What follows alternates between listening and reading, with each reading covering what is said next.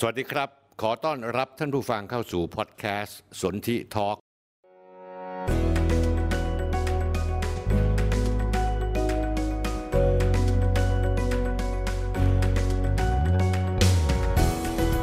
ผมสนธิลิมทองกุลกับบทบาทผู้เท่าเล่าเรื่อง ผมจะเล่าเรื่องต่างๆ ที่ดูไกลตัว ให้ท่านผู้ฟังเข้าใจได้ง่าย ๆ และเห็นภาพทั้งหมดมาติดตามกันนะครับ สวัสดีครับท่านผู้ชมครับ วันนี้เป็นวันศุกร์ที่ 20 มกราคม 2566 สวัสดีแฟนรายการทุกท่านครับ ที่รับชมชมสดทางหลาย ๆ ช่องทางมีทั้งส่วนที่แอป Facebook YouTube และ TikTok ก็อีกไม่กี่วันนี้แล้วก็จะเป็นตรุษจีนนะครับซินเจียยู่อีซินนี้หัวดใช้ หรือว่าภาษาจีนกลางให้ด้วยซินเหนียนไขว้เลอ วันศุกร์นี้ก็คือวันนี้เองท่านผู้ชมเป็นวันจ่าย ก็ไปซื้อข้าวของเตรียมตัวไหว้ วันเสาร์คือวันบรืนจะเป็นวันไหว้บรรพบุรุษและเทพเจ้า และเป็นวันส่งท้ายปีเก่าตามปฏิทินจีน ส่วนวันอาทิตย์ที่ 22 มกราคมคือวันตรุษจีนหรือวันเที่ยว คือเป็นวันที่ผู้คนหยอกเยี่ยมเยียนญาติมิตร และรับเงินขวัญถุงหรืออ่างเปากันนะครับท่านผู้ชมครับท่านผู้ชมครับ หลังจากที่เราเริ่มขายโอเลี้ยงโบราณสูตรของผมเอง ปรากฏว่าเสาร์อาทิตย์ที่ผ่านมามีคนสนใจเข้ามาซื้อกันเยอะเลย ที่ร้านสันปัง จนของเนี่ยมีไม่พอ แต่เสาร์อาทิตย์นี้ไม่ต้องห่วง เพราะว่าเราเตรียมของไว้เรียบร้อยแล้ว ใครที่อยากกินก็เข้าไปซื้อที่ร้านสันปัง ถนนวิภาวดี ในปั๊มปตทตรงกันข้ามกับมหามหาวิทยาลัยหอการค้าไทยได้เลย ของมีเพียงพอแน่นอน หรือจะซื้อที่ร้านพอดีช็อปก็ได้ ใครไม่สะดวกจะสั่งผ่านช่องทางออนไลน์ก็ได้ ถ้าอยากลองรสชาติโอเลี้ยงแท้ๆ ที่หอมมันขมนำหวานตาม ไม่ใส่วัตถุกันเสียก็รีบไปหาซื้อกันได้เลย ส่วนคนที่ซื้อไปรับประทานสามารถตั้งไว้ข้างนอกท่านผู้ชมครับ อุณหภูมิห้องปกติอยู่ได้ประมาณ 3 วัน แต่ถ้าเก็บในตู้เย็นอยู่ได้ 3-4 อาทิตย์ อีกสินค้าอีกชิ้นหนึ่งคือหมูแท่งกรอบที่ร้านสันปังขายดีมากๆ กลายเป็นสินค้าติดอันดับขายดีของร้าน ปรากฏว่าตรวจสอบแล้ว ท่านลูกค้าซื้อไปแจกจ่ายรับประทานนะฮะให้ผู้หลักผู้ใหญ่ ถ้าใครสนใจซื้อได้ นอกจากนี้จะมีสินค้าใหม่คือปลาแท่งอบกรอบ ก็อร่อยไม่แพ้หมูแท่งเช่นกัน แล้วก็ที่สำคัญท่านผู้ชมครับตรุษจีนแล้ว ยาลม 300จำพวกของขวัญช่วงปีใหม่ตรุษจีน ที่ดีที่สุดสำหรับคนที่คุณรัก ไม่ว่าจะเป็นพ่อแม่ปู่ย่าตายาย ลุงป้าน้าอาผู้สูงอายุ เพราะว่านี่การเป็นมอบสุขภาพที่ดี เป็นยาอายุวัฒนะ ตอนนี้ยาลม 300 จำพวกยังอยู่ในช่วงโปรโมชั่นปีใหม่ตรุษจีน จนถึง31มกราคม 2566 คือซื้อยาลม 300 จำพวกจำนวน 6 กล่องขึ้นไป จะได้เหรียญที่ระลึกยาลม 300 จำพวก 1 เหรียญพร้อมหนังสือบูชาครู 1 เล่ม ถ้าซื้อ 9 กล่องได้เหรียญที่ระลึกยาลม 300 จำพวก 1 เหรียญพร้อมหนังสือบูชาครู 1 เล่ม แล้วยังแถมยาลมให้ฟรีอีกหนึ่งกล่องด้วย แถมจนกว่าของจะหมดใครมาก่อนได้ก่อนนะครับถ้าท่านผู้ชมสนใจติดต่อสั่งซื้อแอดไลน์เพิ่มเพื่อนที่แอด sunherb S U N H E R B ผมผมขึ้นให้ดูนะครับ หรือ inbox ที่เพจคุยทุกเรื่องกับสนที่ท่านผู้ชมครับ ช่วงนี้คนไม่ได้พูดถึงเรื่องโควิดนะแต่ที่ผมรู้เนี่ยหลาย ๆ ท่านเนี่ยติด แต่หลาย ๆ ท่านก็พกฟอทจฟ้าทลายโจรเอาไว้แล้วก็รับประทาน 99.99%หายขาด ผมอยากให้ท่านผู้ชมซื้อฟ้าทลายโจรเก็บเอาไว้ที่บ้าน ผมจะแนะนำฟ้าทลายโจรของอาจารย์ปานเทพ เพราะว่าเป็นของพรีเมียมมากระดับพรีเมียมจริง ๆ เพราะว่าใช้ทำจากใบ ยาฟ้าทลายโจรส่วนใหญ่ใช้ทั้งต้นทำแต่ของอาจารย์ปานเทพเอาเฉพาะใบ เพราะมีประสิทธิภาพและประสิทธิผลมากที่สุดนะครับ แน่นอนที่สุดแพงกว่ายาฟ้าทลายโจรทั่ว ๆ ไปในตลาด แต่ว่าคุ้มค่ามาก ท่านเป็นแล้วท่านกินจะเห็นผลทันตา อย่าลืมนะครับ นอกจากยาลม 300จำพวกให้ญาติพี่น้อง พ่อแม่ปู่ย่าตายายลุงป้าน้าอาแล้วที่เรารักเป็นยายุวัฒนาแล้ว ต้องมีฟ้าทลายโจรของอาจารย์มาเทพ เก็บเอาไว้ที่บ้านครับท่านผู้ชม ที่บ้านมีสัก4ี่ห้ากล่องเก็บเอาไว้ไม่เสียหายนะครับท่านผู้ชมท่านผู้ชมครับรายการวันนี้จะมีประเด็นต่อเนื่องจากสัปดาห์ที่แล้ว สัปดาห์ที่แล้วผมพูดเรื่องถึงเวลาต้องคลายน็อต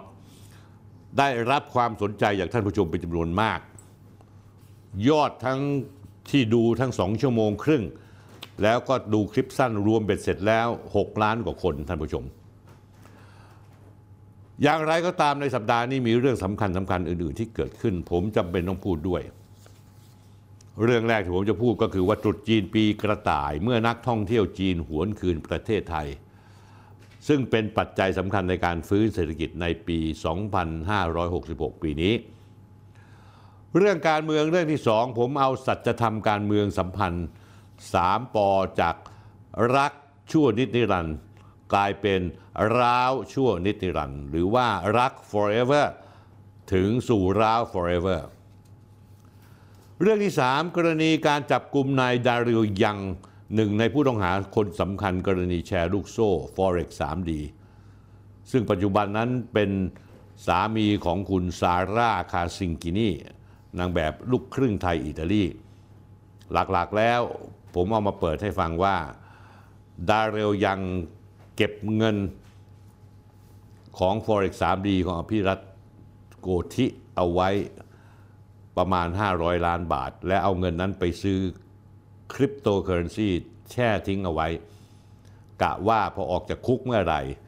ทั้งกฎทั้งอภิรักษ์ก็จะมีเงินยอดประมาณ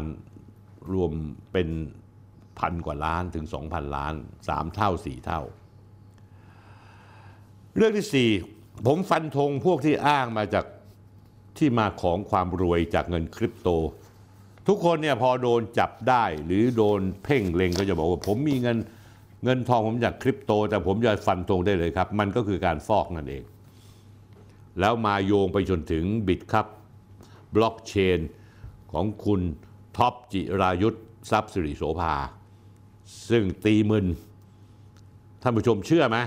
ปีครึ่งแล้วไม่ยอมส่งงบการเงินปี 2564 เรื่องที่ 5 ก็คือผมพูดถึงคุณน็อตยิ่งแก้แหเท่าไหร่ยิ่งชี้แจงยิ่งมัดตัว แล้วอาทิตย์นี้ผมกำลังจับโกหกนายพันธวัฒน์นาควิสุทธ์ผู้บริหารกองสลากพลัส กับหลักฐานการร่วมกันสมคบฟอกเงินกับขบวนการอาชญากร ชัดเจนครับท่านผู้ชมครับ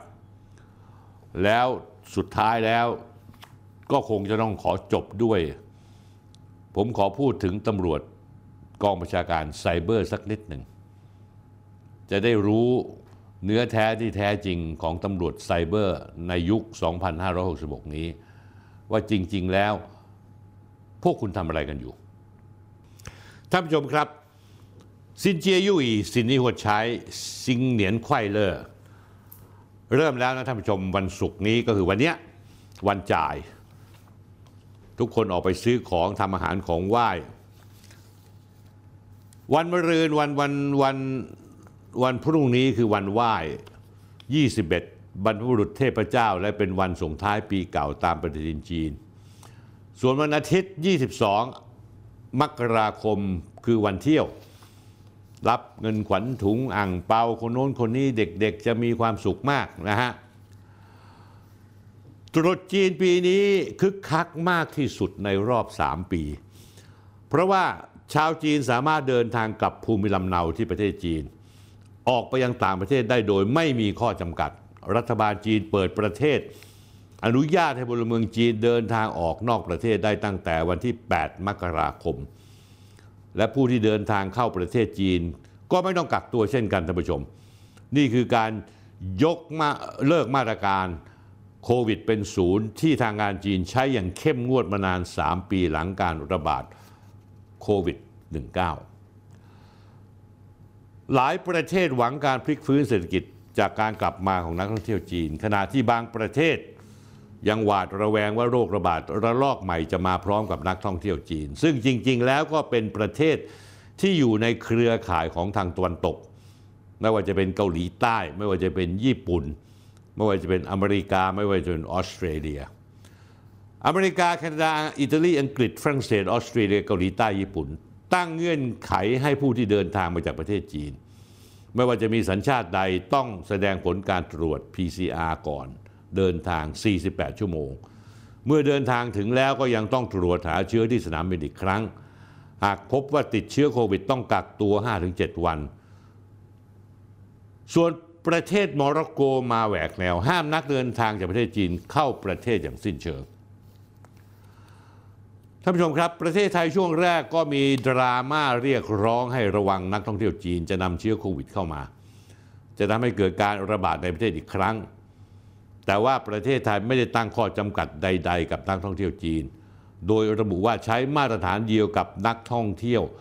ที่เดินทางมาจากทุกประเทศเข้าประเทศจีนเท่ากับประเทศไทยที่ไม่มีการตรวจอะไรทั้งสิ้น คือเราไม่เลือกปฏิบัติท่านผู้ชมสังเกตไหมครับว่าจนตอนนี้นักท่องเที่ยวจีนเดินทางเข้าประเทศไทยแล้วนับหมื่นคน แต่ยังไม่มีการระบาดของโควิดระลอกใหม่ในประเทศไทยนี่แสดงว่าอะไรท่านผู้ชม การที่เราไม่ตั้งเงื่อนไขกับนักท่องเที่ยวจีนนั้น เป็นการตัดสินใจที่ถูกต้อง ความสัมพันธ์ประเทศไทยกับประเทศจีนเริ่มดีขึ้นอย่างมากมาย จีนชื่นชมที่ไทยต้อนรับอบอุ่นขณะที่เอานายอนุทินชาญวีรกุลรองนายกรัฐมนตรีรัฐมนตรีว่าการกระทรวงสาธารณสุข นายศักดิ์สยามชิดชอบรัฐมนตรีว่าการกระทรวงการคมนาคม และนายพิพัฒน์รัชกิจประการ รัฐรีว่าการกระทรวงท่องเที่ยวไปร่วมต้อนรับนักเดินทางจากประเทศจีน เที่ยวบินแรกใน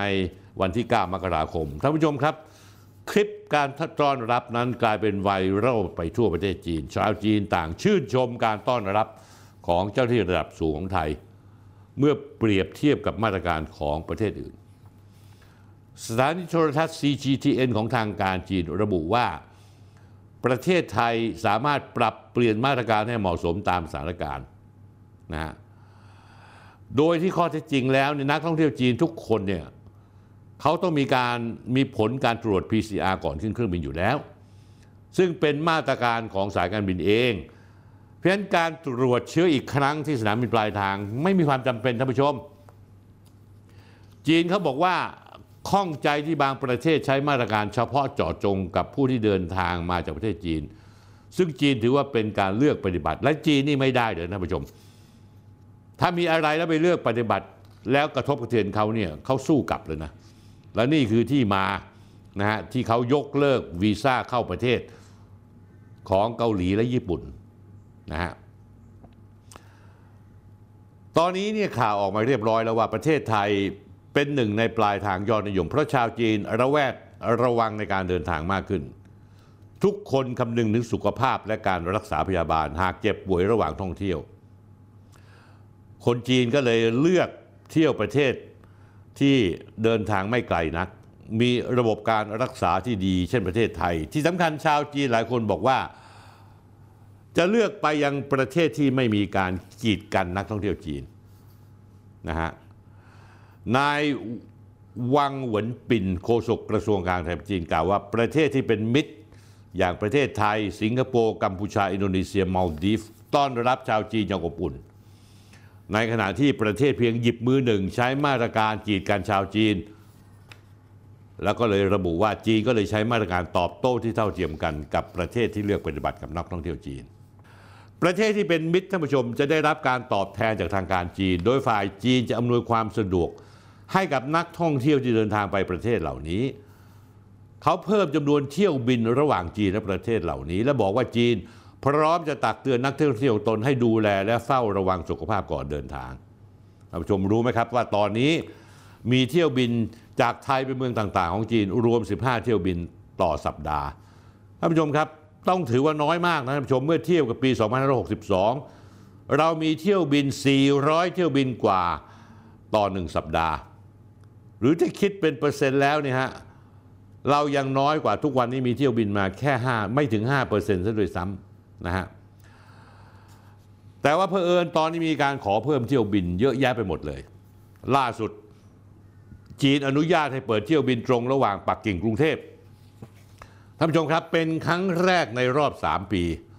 โดยในช่วงที่จีนใช้มาตรการโควิดเป็นศูนย์นั้นเพื่อปกป้องเมืองหลวงของจีนจากโรคระบาด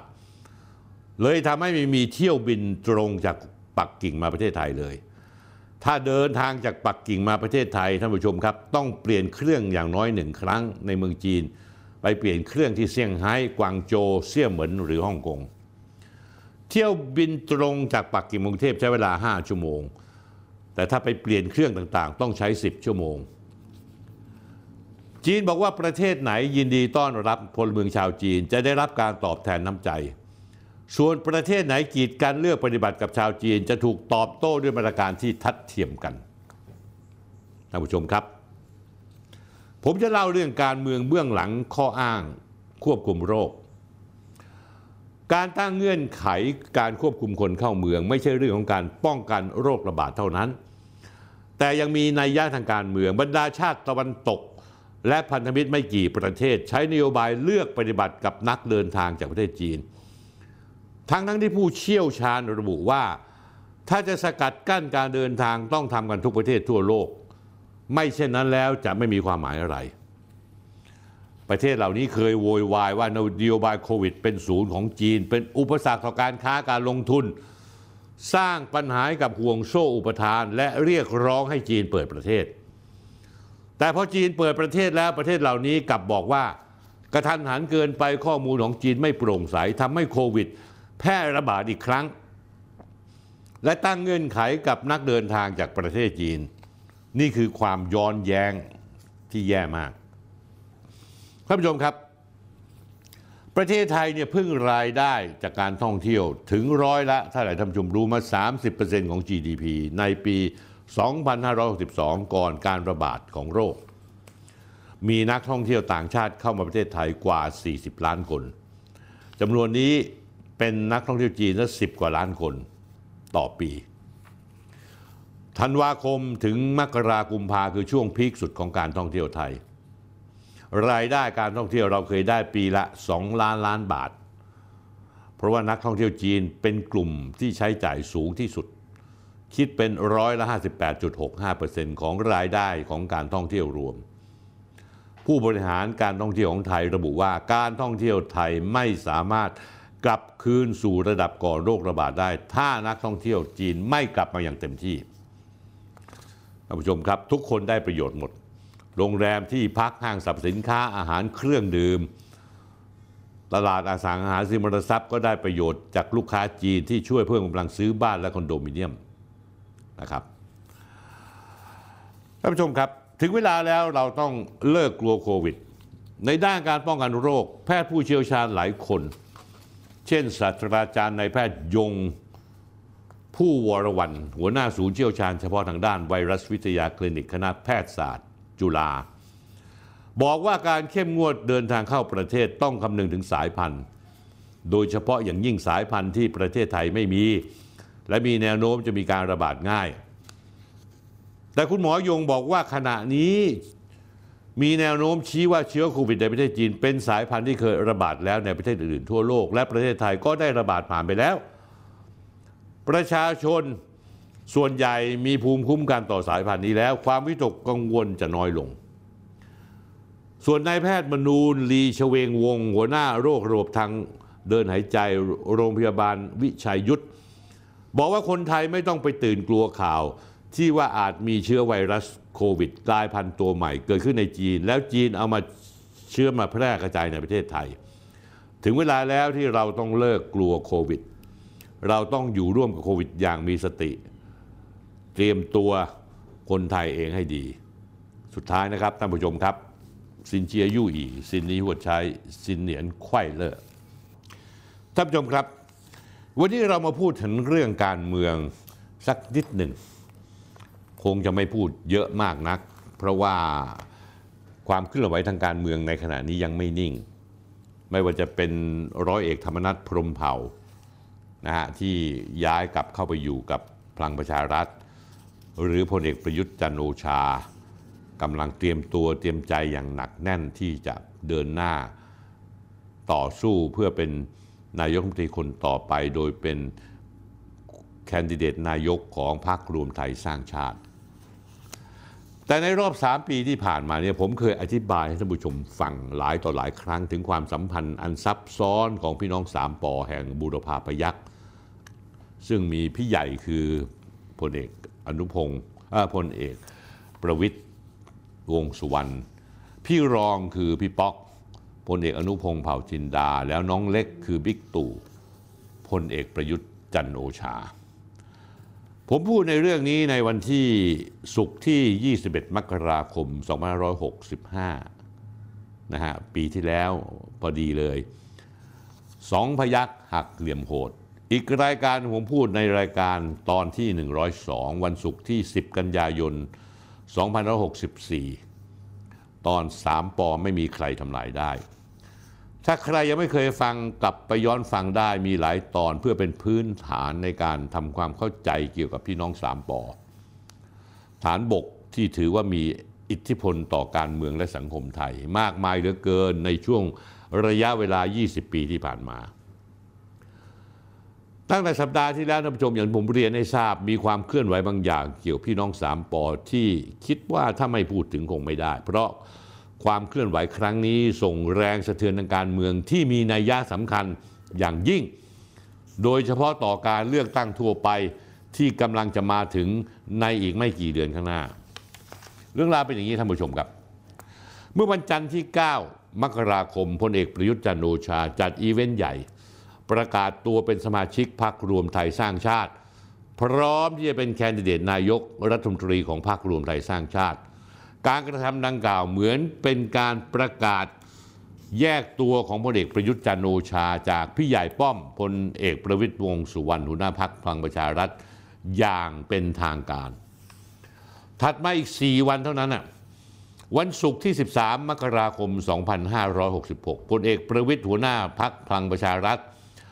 ก็ออกจดหมายเปิดใจผ่านเพจ Facebook พลเอกประวิตยวงสุวรรณ มีเนื้อหาแทรกความระหว่างบรรทัดระบุว่า ถึงแม้จะย้ำความสัมพันธ์พี่น้องอย่างแนบแน่น แต่ความระหว่างบรรทัดบ่งชัดว่าจำเป็นต้องเป็นคู่แข่งและทั้งคู่ใส่รองเท้า Converse ไปแล้วก็คือเดินกันทางไทยทางมันนะฮะ ใจความตอนหนึ่งของจดหมายที่บอกเอาไว้ว่า ผมจะอ้างอิงจดหมายหน่อยนะฮะ ในช่วงเวลาของการเป็นแกนนำรัฐบาลมีเรื่องที่ผมเห็นด้วย และไม่เห็นด้วยกับการตัดสินใจในคอรมอแต่จำเป็นต้องสงวนท่าทีตามมารยาททางการเมือง ประกอบกับยังไม่มีอะไรชัดเจนว่ามติในเรื่องใด ๆ จะก่อให้เกิดความเสียหายขึ้นกับบ้านเมือง มาบัดนี้ชัดเจนแล้วว่าพลเอกประยุทธ์แสดงจุดยืนทางการเมือง เมื่อวันที่ 9 มกราคม 2566 ว่าจะแยก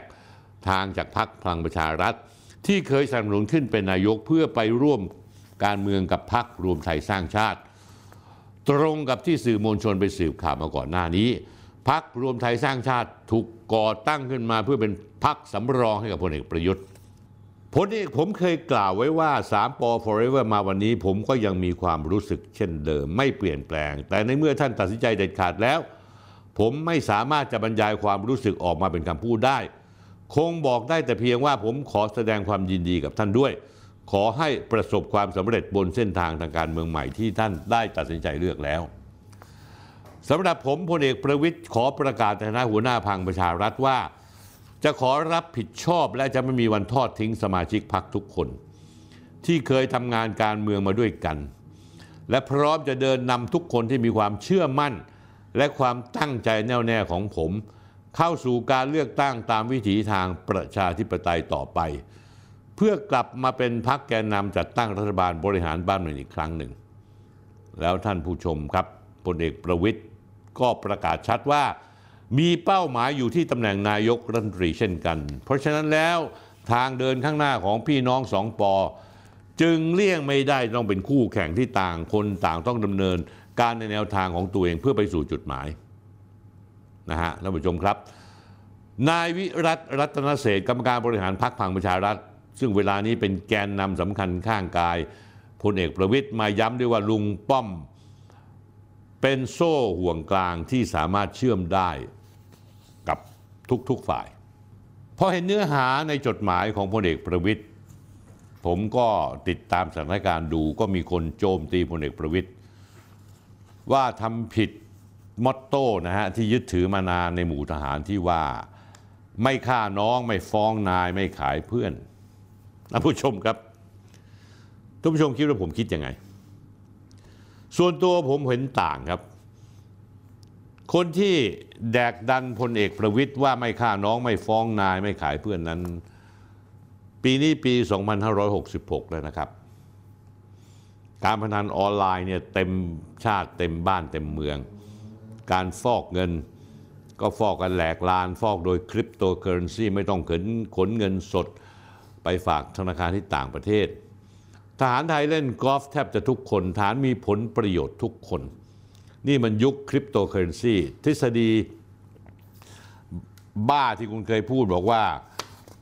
ไม่ฆ่าน้องไม่ฟ้องนายไม่ขายเพื่อนนั้นมันเป็นความเพ้อฝัน ไม่มีจริงหรอกครับ กคุณตื่นได้ละ มีแต่ผลประโยชน์ทั้งนั้น ลึกๆแล้วในเชิงความสัมพันธ์ส่วนตัวผมเชื่อว่าสามปอยังเคารพกันอยู่ แต่เรื่องผลประโยชน์นั้นทางใครทางมัน สิ่งที่พลเอกประวิตย์ทำนั้นไม่ผิดหรอก เพราะต่างฝ่ายต่างน้อยใจกัน ต่างฝ่ายต่างมีคนรอบตัว คนรอบตัวพลเอกประวิตย์ก็มีคนที่นายกประยุทธ์เกลียดไม่ว่าจะเป็นน้องชายพลตำรวจเอกพัชรวาทวงศ์สุวรรณ หรือผู้กองธรรมนัสร้อยเอกธรรมนัส พรหมเผ่าที่ชัดแล้วว่าจะกลับมาซบพรรคพลังประชารัฐแน่นอน ดูจากอีเวนต์ที่พลเอกประวิตรขึ้นเหนือไปปราศรัยที่ลำปาง และพะเยาเมื่อวันจันทร์ที่ 16 มกราคมนี้ที่ผ่านมา ตอนที่พลเอกประวิตรขึ้นเวทีปราศรัยที่จังหวัดพะเยาเสร็จผู้กองธรรมนัสพร้อมด้วย ส.ส.ในกลุ่มได้ถือพวงมาลัยเข้าไปบนเวที จากนั้นก็คุกเข่ามอบพวงมาลัยและยกมือไหว้พลเอกประวิทย์ จังหวะนั้น นายวิรัตรัตนเศษรองหัวหน้าพักพลังประชารัฐที่ถือไม้เป็นโฆษกเวทีก็ประกาศว่า เวลานี้ลุงป้อมเปรียบเหมือนพ่อ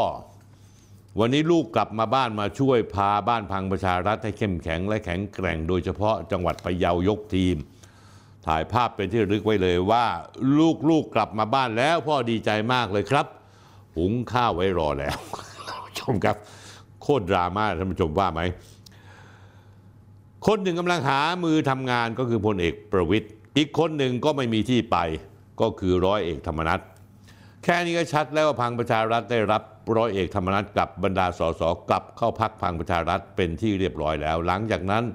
หลังจากที่ได้ระหกระเหินไปพรรคโน้นพรรคนี้อยู่เป็นปี เรากลับมาที่พลเอกประยุทธ์กับพลเอกประวิตรในเมื่อทีมงานแต่ละฝ่ายเกลียดกันสอง ป.ก็เลยต้องใส่ Converse แล้วสุดท้ายพรรคพลังประชารัฐของพลเอกประวิตรก็อาจจะออกมาในแบบที่ ใครก็ตามที่เป็นรัฐบาลต้องมีกูร่วมด้วย เพราะอย่างน้อยที่สุดท่านผู้ชมอย่าลืมนะครับว่าเสียงของวุฒิสมาชิกจำนวน 250 เสียงนั้น ถือเป็นปัจจัยสำคัญอย่างยิ่ง ในการเลือกนายกรัฐมนตรี ทั้งนี้ในการเลือกตั้งครั้งหน้าอย่าคิดว่าแลนสไลด์ได้เก้าอี้ 2,551เสียงขึ้นไป แล้วจะสามารถก้าวขึ้นสู่นายกรัฐมนตรีได้ เพราะในความเป็นจริงถ้าคุณเป็นนายกคุณต้องมีเสียงสอสอบวก2วอถึง 376 เสียงจากทั้งหมด 750 เสียง มิฉะนั้นคุณจะไม่มีสิทธิ์ แล้วคำถามล่ะใครจะเป็นคนกลุ่มเสียงของสว 250 เสียงอยู่ ท่านผู้ชมครับ เมื่อวันจันทร์ที่ 16 มกราคม พุทธศักราช 2566 เจ้าหน้าที่ตรวจคนเข้าเมืองได้เข้าจับกลุ่มนายดาริลยัง คนสิงคโปร์ผู้ต้องหาคดีแชร์ Forex 3D ซึ่งเป็นสามีของซาร่าคาซิงกินีนางแบบลูกครึ่งไทยอิตาลีวัย 35 ปี เรื่องมันเป็นยังไงท่านผู้ชม นายดาริลยังนั้นเป็นคนสิงคโปร์อายุ 32 ปี เคยทำงานที่ประเทศไทยมานานกว่า 10 ปี เป็นหนึ่งในผู้ต้องหาตามหมายจับของศาลอาในคดีพิเศษที่ 273 ทับ 2565 กรณี Forex 3D ในความผิดฐานกู้ยืมเงินที่เป็นการฉ้อโกงประชาชน ร่วมกันฉ้อโกงประชาชน และร่วมกันนำเข้าสู่ระบบคอมพิวเตอร์ ซึ่งข้อมูลคอมพิวเตอร์อันเป็นเท็จ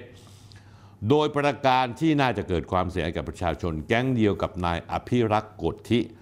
ดาราสาวพิงกี้สาวิกาและครอบครัวดาริลยังนั้น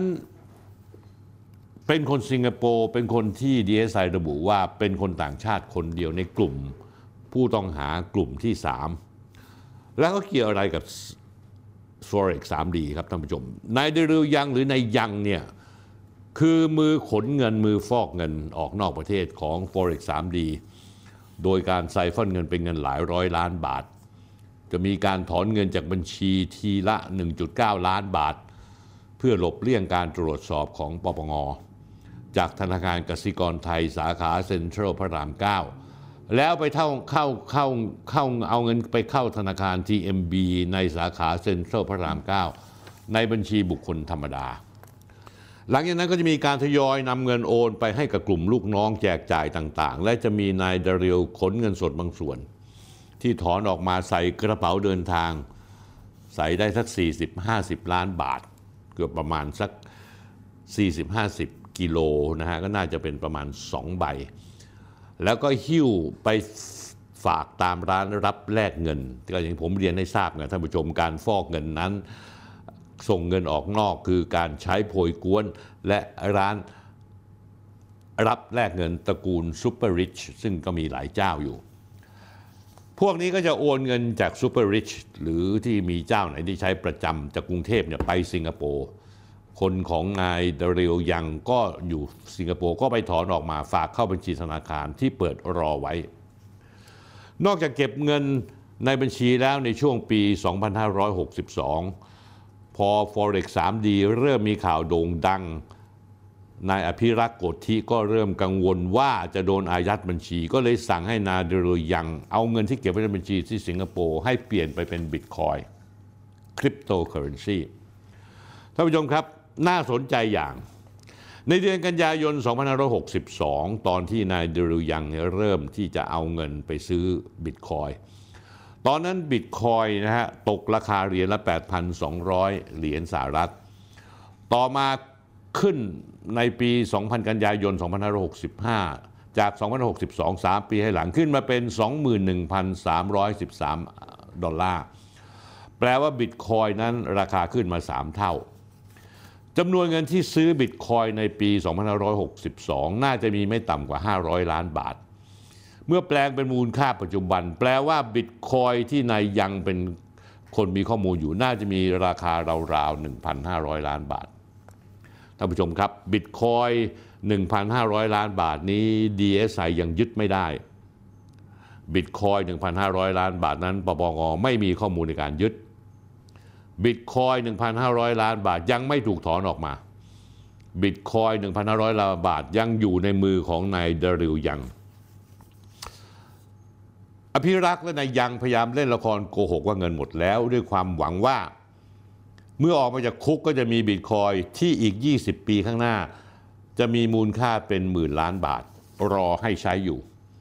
ทุกวันนี้อภิรักษ์ก็รอวันนั้นครับท่านผู้ชม เพราะฉะนั้นแล้วเขาก็รอโดยที่เขาไม่ได้ยี่ระกับโทษจำคุกของเขา เพราะเขาคิดว่าในที่สุดแล้วเขาต้องถูกปล่อยตัว แล้วถ้านายเดรูยังยังอยู่ ก็จะได้เงินใช้กัน แต่วันนี้นายเดรูยังก็ถูกจับเข้าคุกแล้วท่านผู้ชมครับ มีความเชื่อว่านายเดรูยังยังมีข้อมูลการถือบิตคอยระดับพันล้านบาทนี่อยู่ และเป็นคนเดียวในกลุ่มเพื่อนๆ CEO ที่รู้เรื่องนี้ทำไมล่ะท่านผู้ชม เพราะว่าคนอื่นไม่รู้ภาษาอังกฤษ ในนี่เป็นคนที่ฟอกเงินไปต่างประเทศได้เก่ง เพราะว่าเป็นคนสิงคโปร์ทั้งหมดนี้เนี่ย ได้มีรูปของนายดาริลยังกับซาร่าคาซิงกินีแล้วระบุว่านายยังนี้เป็นแฟนใหม่ของซาร่า อดีตที่ผ่านมาท่านผู้ชมครับซาร่าเคยมีข่าวคบหาสมาคมกับดีเจเพชรจ้า วิเชียนกุศลมโนมัย ในก่อนที่ในปี 2564 เขาจะเปิดตัวกับคุณเปรม บุตรบุษราคำวง แต่สุดท้ายก็เลิกรากันไป พร้อม ๆ กับที่ซาร่าเป็นข่าวว่ากำลังคบหาดูใจอยู่กับดารานักร้องหนุ่มชื่อดังที่ชื่อไมค์พิรัตนิธิไพศาลกุล แต่ไม่มีความชัดเจนใด ๆ จนกระทั่งปี 2557 นะฮะ นายไมค์ทำนางแบบสาวลูกครึ่งท้อง รวมทั้งมีแชทที่ถูกปล่อยออกมาระบุว่าลูกในท้องคือลูกของไมค์ทำให้หนุ่มไมค์ ออกมายืดอกรับว่าทำสาวสาราท้องจริง แต่หลังจากนั้นพวกทั้งคู่ก็เลิกรากันไปร่วม 4 เดือนนะอีกในไม้เคยเป็นลมในกลางงานประกาศรางวัลเพราะปัญหาสุขภาพ แต่เกิดขึ้นหลังจากให้สัมภาษณ์ ประเด็นยังไม่เซ็นรับรองบุตร น้องแม็กซ์เวลล์ทำให้สังคมกลด่าในไม้อยู่เป็นเวลานานถึง6ปี และอวยยศสาวซาร่าว่าเป็นคุณแม่ เลี้ยงเดี่ยวสุดสตรอง 15 กันยายนปีที่แล้วท่านผู้ชมครับ 2565 DSI ออกมาหมายเรียก ผู้ถูกกล่าวหา 16 รายมารับทราบข้อกล่าวหา มีคนดังในกลุ่มนี้คือดีเจแมนและใบเตย และอีกคนที่อยู่ในกลุ่มนี้ชื่อดาริลยังดีเจแมนและใบเตยตอนนี้เรื่องเงียบไป จากการตรวจสอบของผมเนี่ยพบว่าขณะนี้ DSI กำลังรอเส้นทางการเงินจากธนาคารอยู่ เมื่อเส้นทางการเงินที่ธนาคารส่งมาให้แล้ว ปรากฏชัดเจนยังไง DSI ก็จะดำเนินการต่อจากข้อมูลที่ธนาคารส่งมา ถ้าผิดจริงทั้งดีเจแมนแล้วก็ใบเตยก็จะถูกแจ้งข้อกล่าวหาทันทีนะฮะทีนี้สำหรับนายดาริลยังนั้นทนายความส่งจดหมายมาหรือมาพบดีเอสไอเพื่อขอเลื่อน น่าสนใจว่านายดาริลยังขอเลื่อนตั้ง 5 ครั้ง ซึ่งสำหรับผมแล้วนี่คือข้อบกพร่องของดีเอสไอเพราะว่า ออกหมายเรียกไปแล้วเลื่อนครั้งที่1ครั้งที่2ครั้งที่3เนี่ยน่าจะจบเพียงแค่นั้น ถ้าไม่มาต้องออกหมายจับทันที เขาออกหมายเรียกครั้งสุดท้ายก็คือวันที่ 3 พฤศจิกายน 2565 ต่อมาเมื่อดีเอสไอประสานไปยังตอมตรวจคนเข้าเมือง พบว่านายดิรยังออกหนีออกนอกประเทศไปตั้งแต่ 25 ตุลาคม 2565 ท่านผู้ชมเห็นหรือยังครับ คือถ้าออกหมายจับแล้วเนี่ยนะฮะนายดาริยังก็ไม่สามารถออกนอกประเทศได้ ก็ต้องซุ่มซ่อนอยู่ในประเทศไทย ที่มาของการวันที่วันที่มาของการถูกรวบตัวในที่สุดมาจากปัญหาคือซาร่าเฮาเลียนอยากโชว์ อยากอวด ก็เลยขึ้นสารภาพว่าแต่งงานแล้วกับดาริลใน Facebook ของตัวเอง มีคนเข้าไปชื่นชมยินดีอย่างมาก 11 มกราคมซาร่ายังไม่หยุด อาจจะเป็นเพราะว่าอินโนเซนต์ไม่รู้จริง ๆ ว่าผัวตัวเองนั้นเนี่ยถูกหมายจับอยู่หรือว่ามีปัญหาในเรื่องถูกตกเป็นผู้ต้องหาในเรื่องของคดี Forex 3D ซาร่าไปออกรายการช่องวันคุยแซบโชว์เพื่อจะอวดต่อโลกว่าตัวเองนั้นได้จดทะเบียนสมรสกับนายดาริลแล้ว ถึงขนาดบอกว่าไปพบกับครอบครัวของเขาที่สิงคโปร์ทำพิธียกน้ำชาตามประเพณีจีน และกำลังจะจัดงานแต่งงานที่ประเทศไทย คดี Forex 3D นั้นซาร่าแน่นอนก็ออกมาปกป้องสามีของตัวเอง บอกว่าเขาพร้อมจะพิสูจน์ความบริสุทธิ์ให้สังคมได้รับรู้ และตอนนี้เขากำลังดำเนินการตามขั้นตอนทางกฎหมาย เขาบอกว่าซาร่าบอกว่า Forex 3D นั้นเกิดขึ้นก่อนที่เธอจะคบกับเขา ถ้าผิดจริงคงไม่กล้ากลับมาสู้คดี เธอมั่นใจเช่นนั้นนะครับ หลังจากนั้นก็ปรากฏว่ามีรูปคู่โชว์ว่าในวันอัดรายการคุยแซบโชว์ดาริลก็ไปให้กำลังใจซาร่าด้วย ก็เลยเกิดคำถามขึ้นมาท่านผู้ชมครับ ว่าทำไมผู้ต้องหาที่มีหมายจับ ยังลอยนวลเข้าออกประเทศอีกทั้งไม่ไปปรากฏตัวตามสื่อรวมทั้งที่สาธารณะได้ท่านผู้ชมครับงานนี้ใครต้องรับผิดชอบ จริง ๆ แล้วนี่คือข้อมูลที่ถูกต้อง นายดรือยังประสานงานว่าจะขอเข้าพบกับดีเอสไอวันที่ 13 มกราคมที่ผ่านมาเนี้ยสองเวลา 10 นาฬิกา แต่พอถึงเวลานัดกลับติดต่อไม่ได้ สอบถามถามไปทางทนายความก็บอกยังไม่พร้อมเรื่องการประกันตัว ทันทีที่มีภาพนายดาเรียวไปส่งซาร่าออกรายการนะฮะทะลึ่งไม่เข้าเรื่องนะฮะพวกนี้นึกออกไหมฮะ คล้ายๆกับไอ้พวกที่อยู่ในวงการพนันออนไลน์ที่ต้องการที่จะโชว์รวย โชว์บ้าน โชว์เฟอร์รารี่โชว์ลัมโบกินีซาร่าก็โชว์ผัว ว่าตัวเองมีผัวแล้วนะนะฮะดีเอสไอก็ติดต่อไปยังรายการคุยแซบโชว์ผู้ผลิตรายการ แจ้งว่าไม่ทราบมาก่อนเลยว่าดาริลยังนั้นมีหมายจับ เขาก็ได้ตรวจสอบปรากฏนายดาริลยังเนี่ยเข้าประเทศไทยตั้งแต่ 19 ธันวาคม 2565 แล้วพักอยู่ที่คอนโดมิเนียมกับซาร่า ซึ่งตอนที่เข้าไทยมาเจ้าหน้าที่ตรวจคนเข้าเมือง บอกว่าไม่สามารถจับกลุ่มนายดาริลได้ เพราะว่าชื่อยังไม่ถูกบันทึกลงในสารระบบว่าเป็นคนที่ถูกหมายจับ ข้อเท็จจริงเป็นอย่างนี้ครับท่านผู้ชมดีเอสไอส่งหมายจับไปที่กองทะเบียนประวัติอาชญากรรมตั้งนานแล้ว แต่เกิดการละเลย จะด้วยเจตนาหรือไม่เจตนาไม่ทราบ ไม่ได้ลงบันทึกเข้าระบบตรวจคนเข้าเมือง เพิ่งจะบันทึกเข้าระบบตรวจคนเข้าเมืองเมื่อมกราคม 2566 เป็นเวลาเป็นเดือนๆนะฮะล่าสุดนายเดริลถูกจับตัวแล้วตามหมายจับสารอาญานะฮะในขณะซึ่งกำลังจะขึ้นเครื่องบิน Scoot Air จาก ภูเก็ตเพื่อบินกลับไปยังสิงคโปร์สายการบินเที่ยวบินที่ TR 659 ในส่วนข้อมูลของคุณซาร่านั้น ผมทราบข้อมูลเบื้องลึกมาว่า DSI ยืนยันว่าอาจจะติดร่างแหด้วยการตกเป็นผู้ต้องหาในกรณีให้ที่พักพิงผู้ต้องหาที่มีหมายจับ เพราะการที่ขับรถอำนวยความสะดวกช่วยเหลือโดยไม่พามามอบตัว ต้องถือว่ามีความผิดแล้วนะซึ่งอันนี้ก็ ผมคิดว่าเป็นวิบากกรรม เธอมีลูกตั้งสองคน จากสามีสองคน แล้วสามีที่เธอต้องการจะพึ่งพาอายจริง ๆ ในขณะนี้ กลับเป็นคนที่ต้องถูกหมายจับและก็ผมเข้าใจว่าเดีเอสไก็คงจะยื่นเรื่องขอคัดค้านการประกันตัว ค่อนข้างจะแน่นอนว่านายเดริลอย่างนั้น จะต้องติดคุกอยู่ในระหว่างที่ถูกดำเนินคดี แล้วก็ข่าวก็ออกว่าซาร่าก็ได้ไปเยี่ยมนายดาริยังที่ดีเอสไเอาโอหงอาหารไปให้ โดยเธอไม่ทราบว่าเธอรู้หรือเปล่าสาเหตุหลัก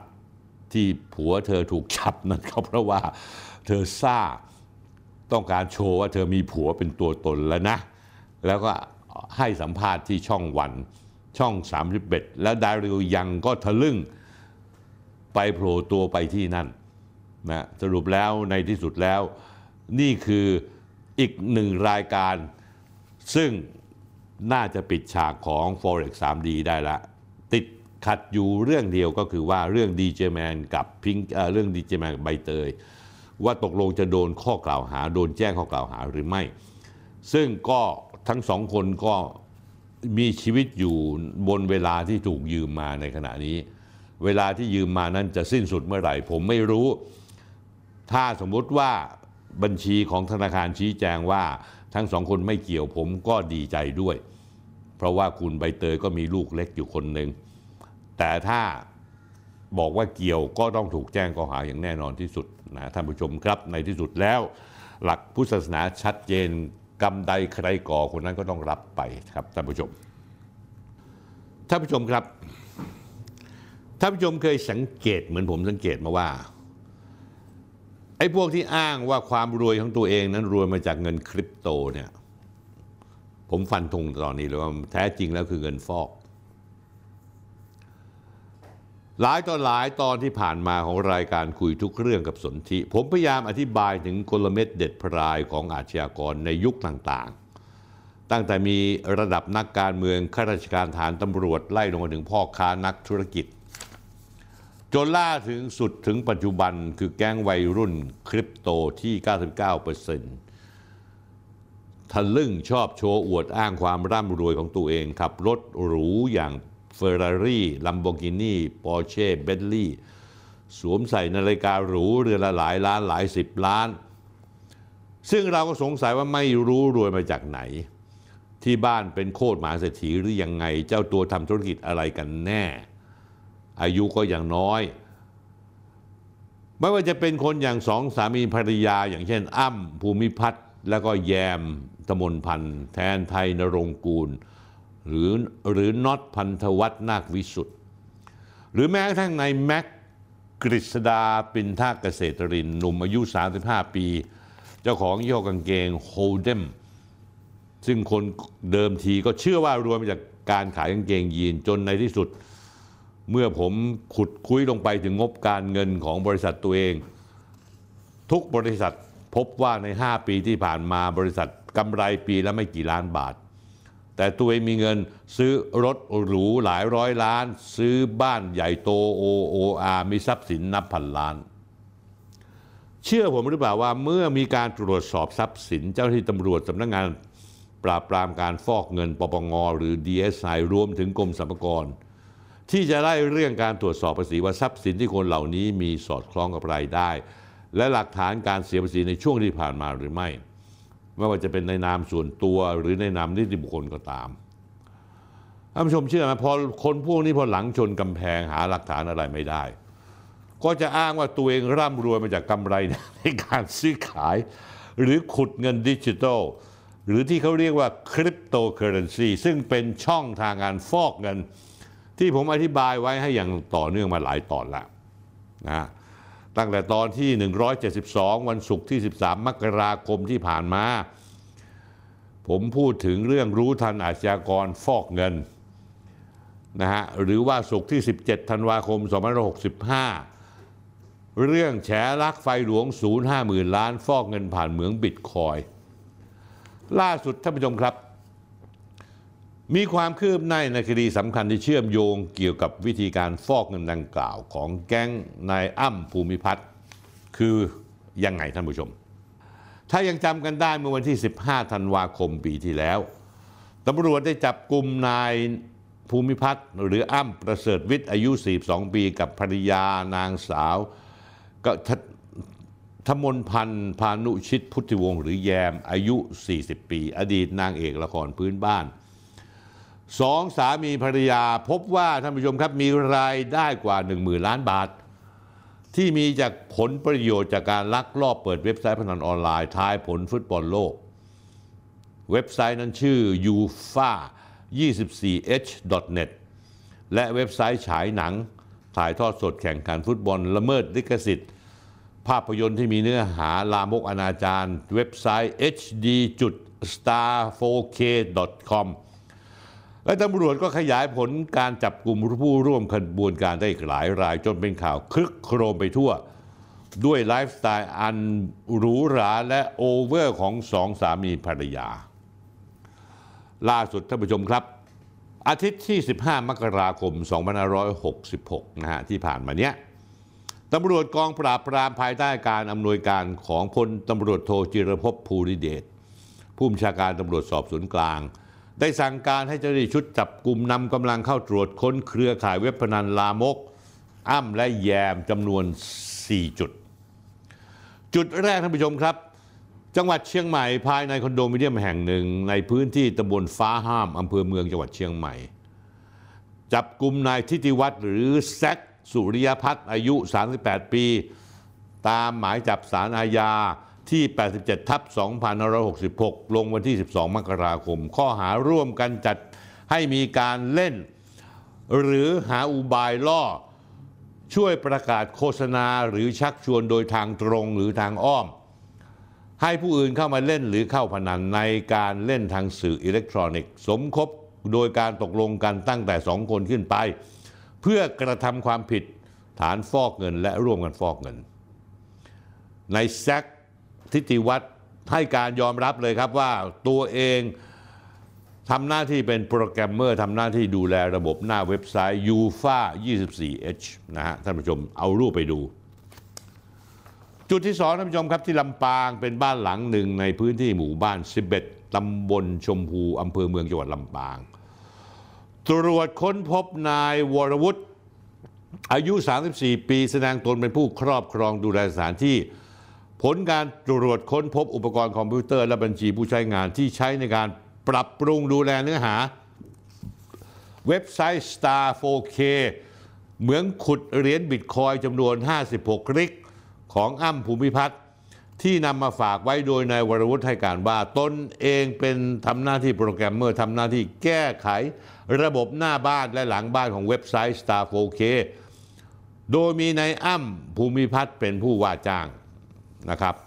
ผมเอารูปให้ดูนะครับ จุดที่สามบ้านหลังหนึ่งในพื้นที่หมู่6ตำบลลาดสวายอำเภอลำลูกกาจังหวัดปทุมธานี ผลการตรวจค้นพบว่านายปิตุพงศ์อายุ 42 ปี เป็นผู้ครอบครองสถานที่ ให้การว่าทำหน้าที่ดูแลระบบฐานข้อมูลของเว็บไซต์ Star 4K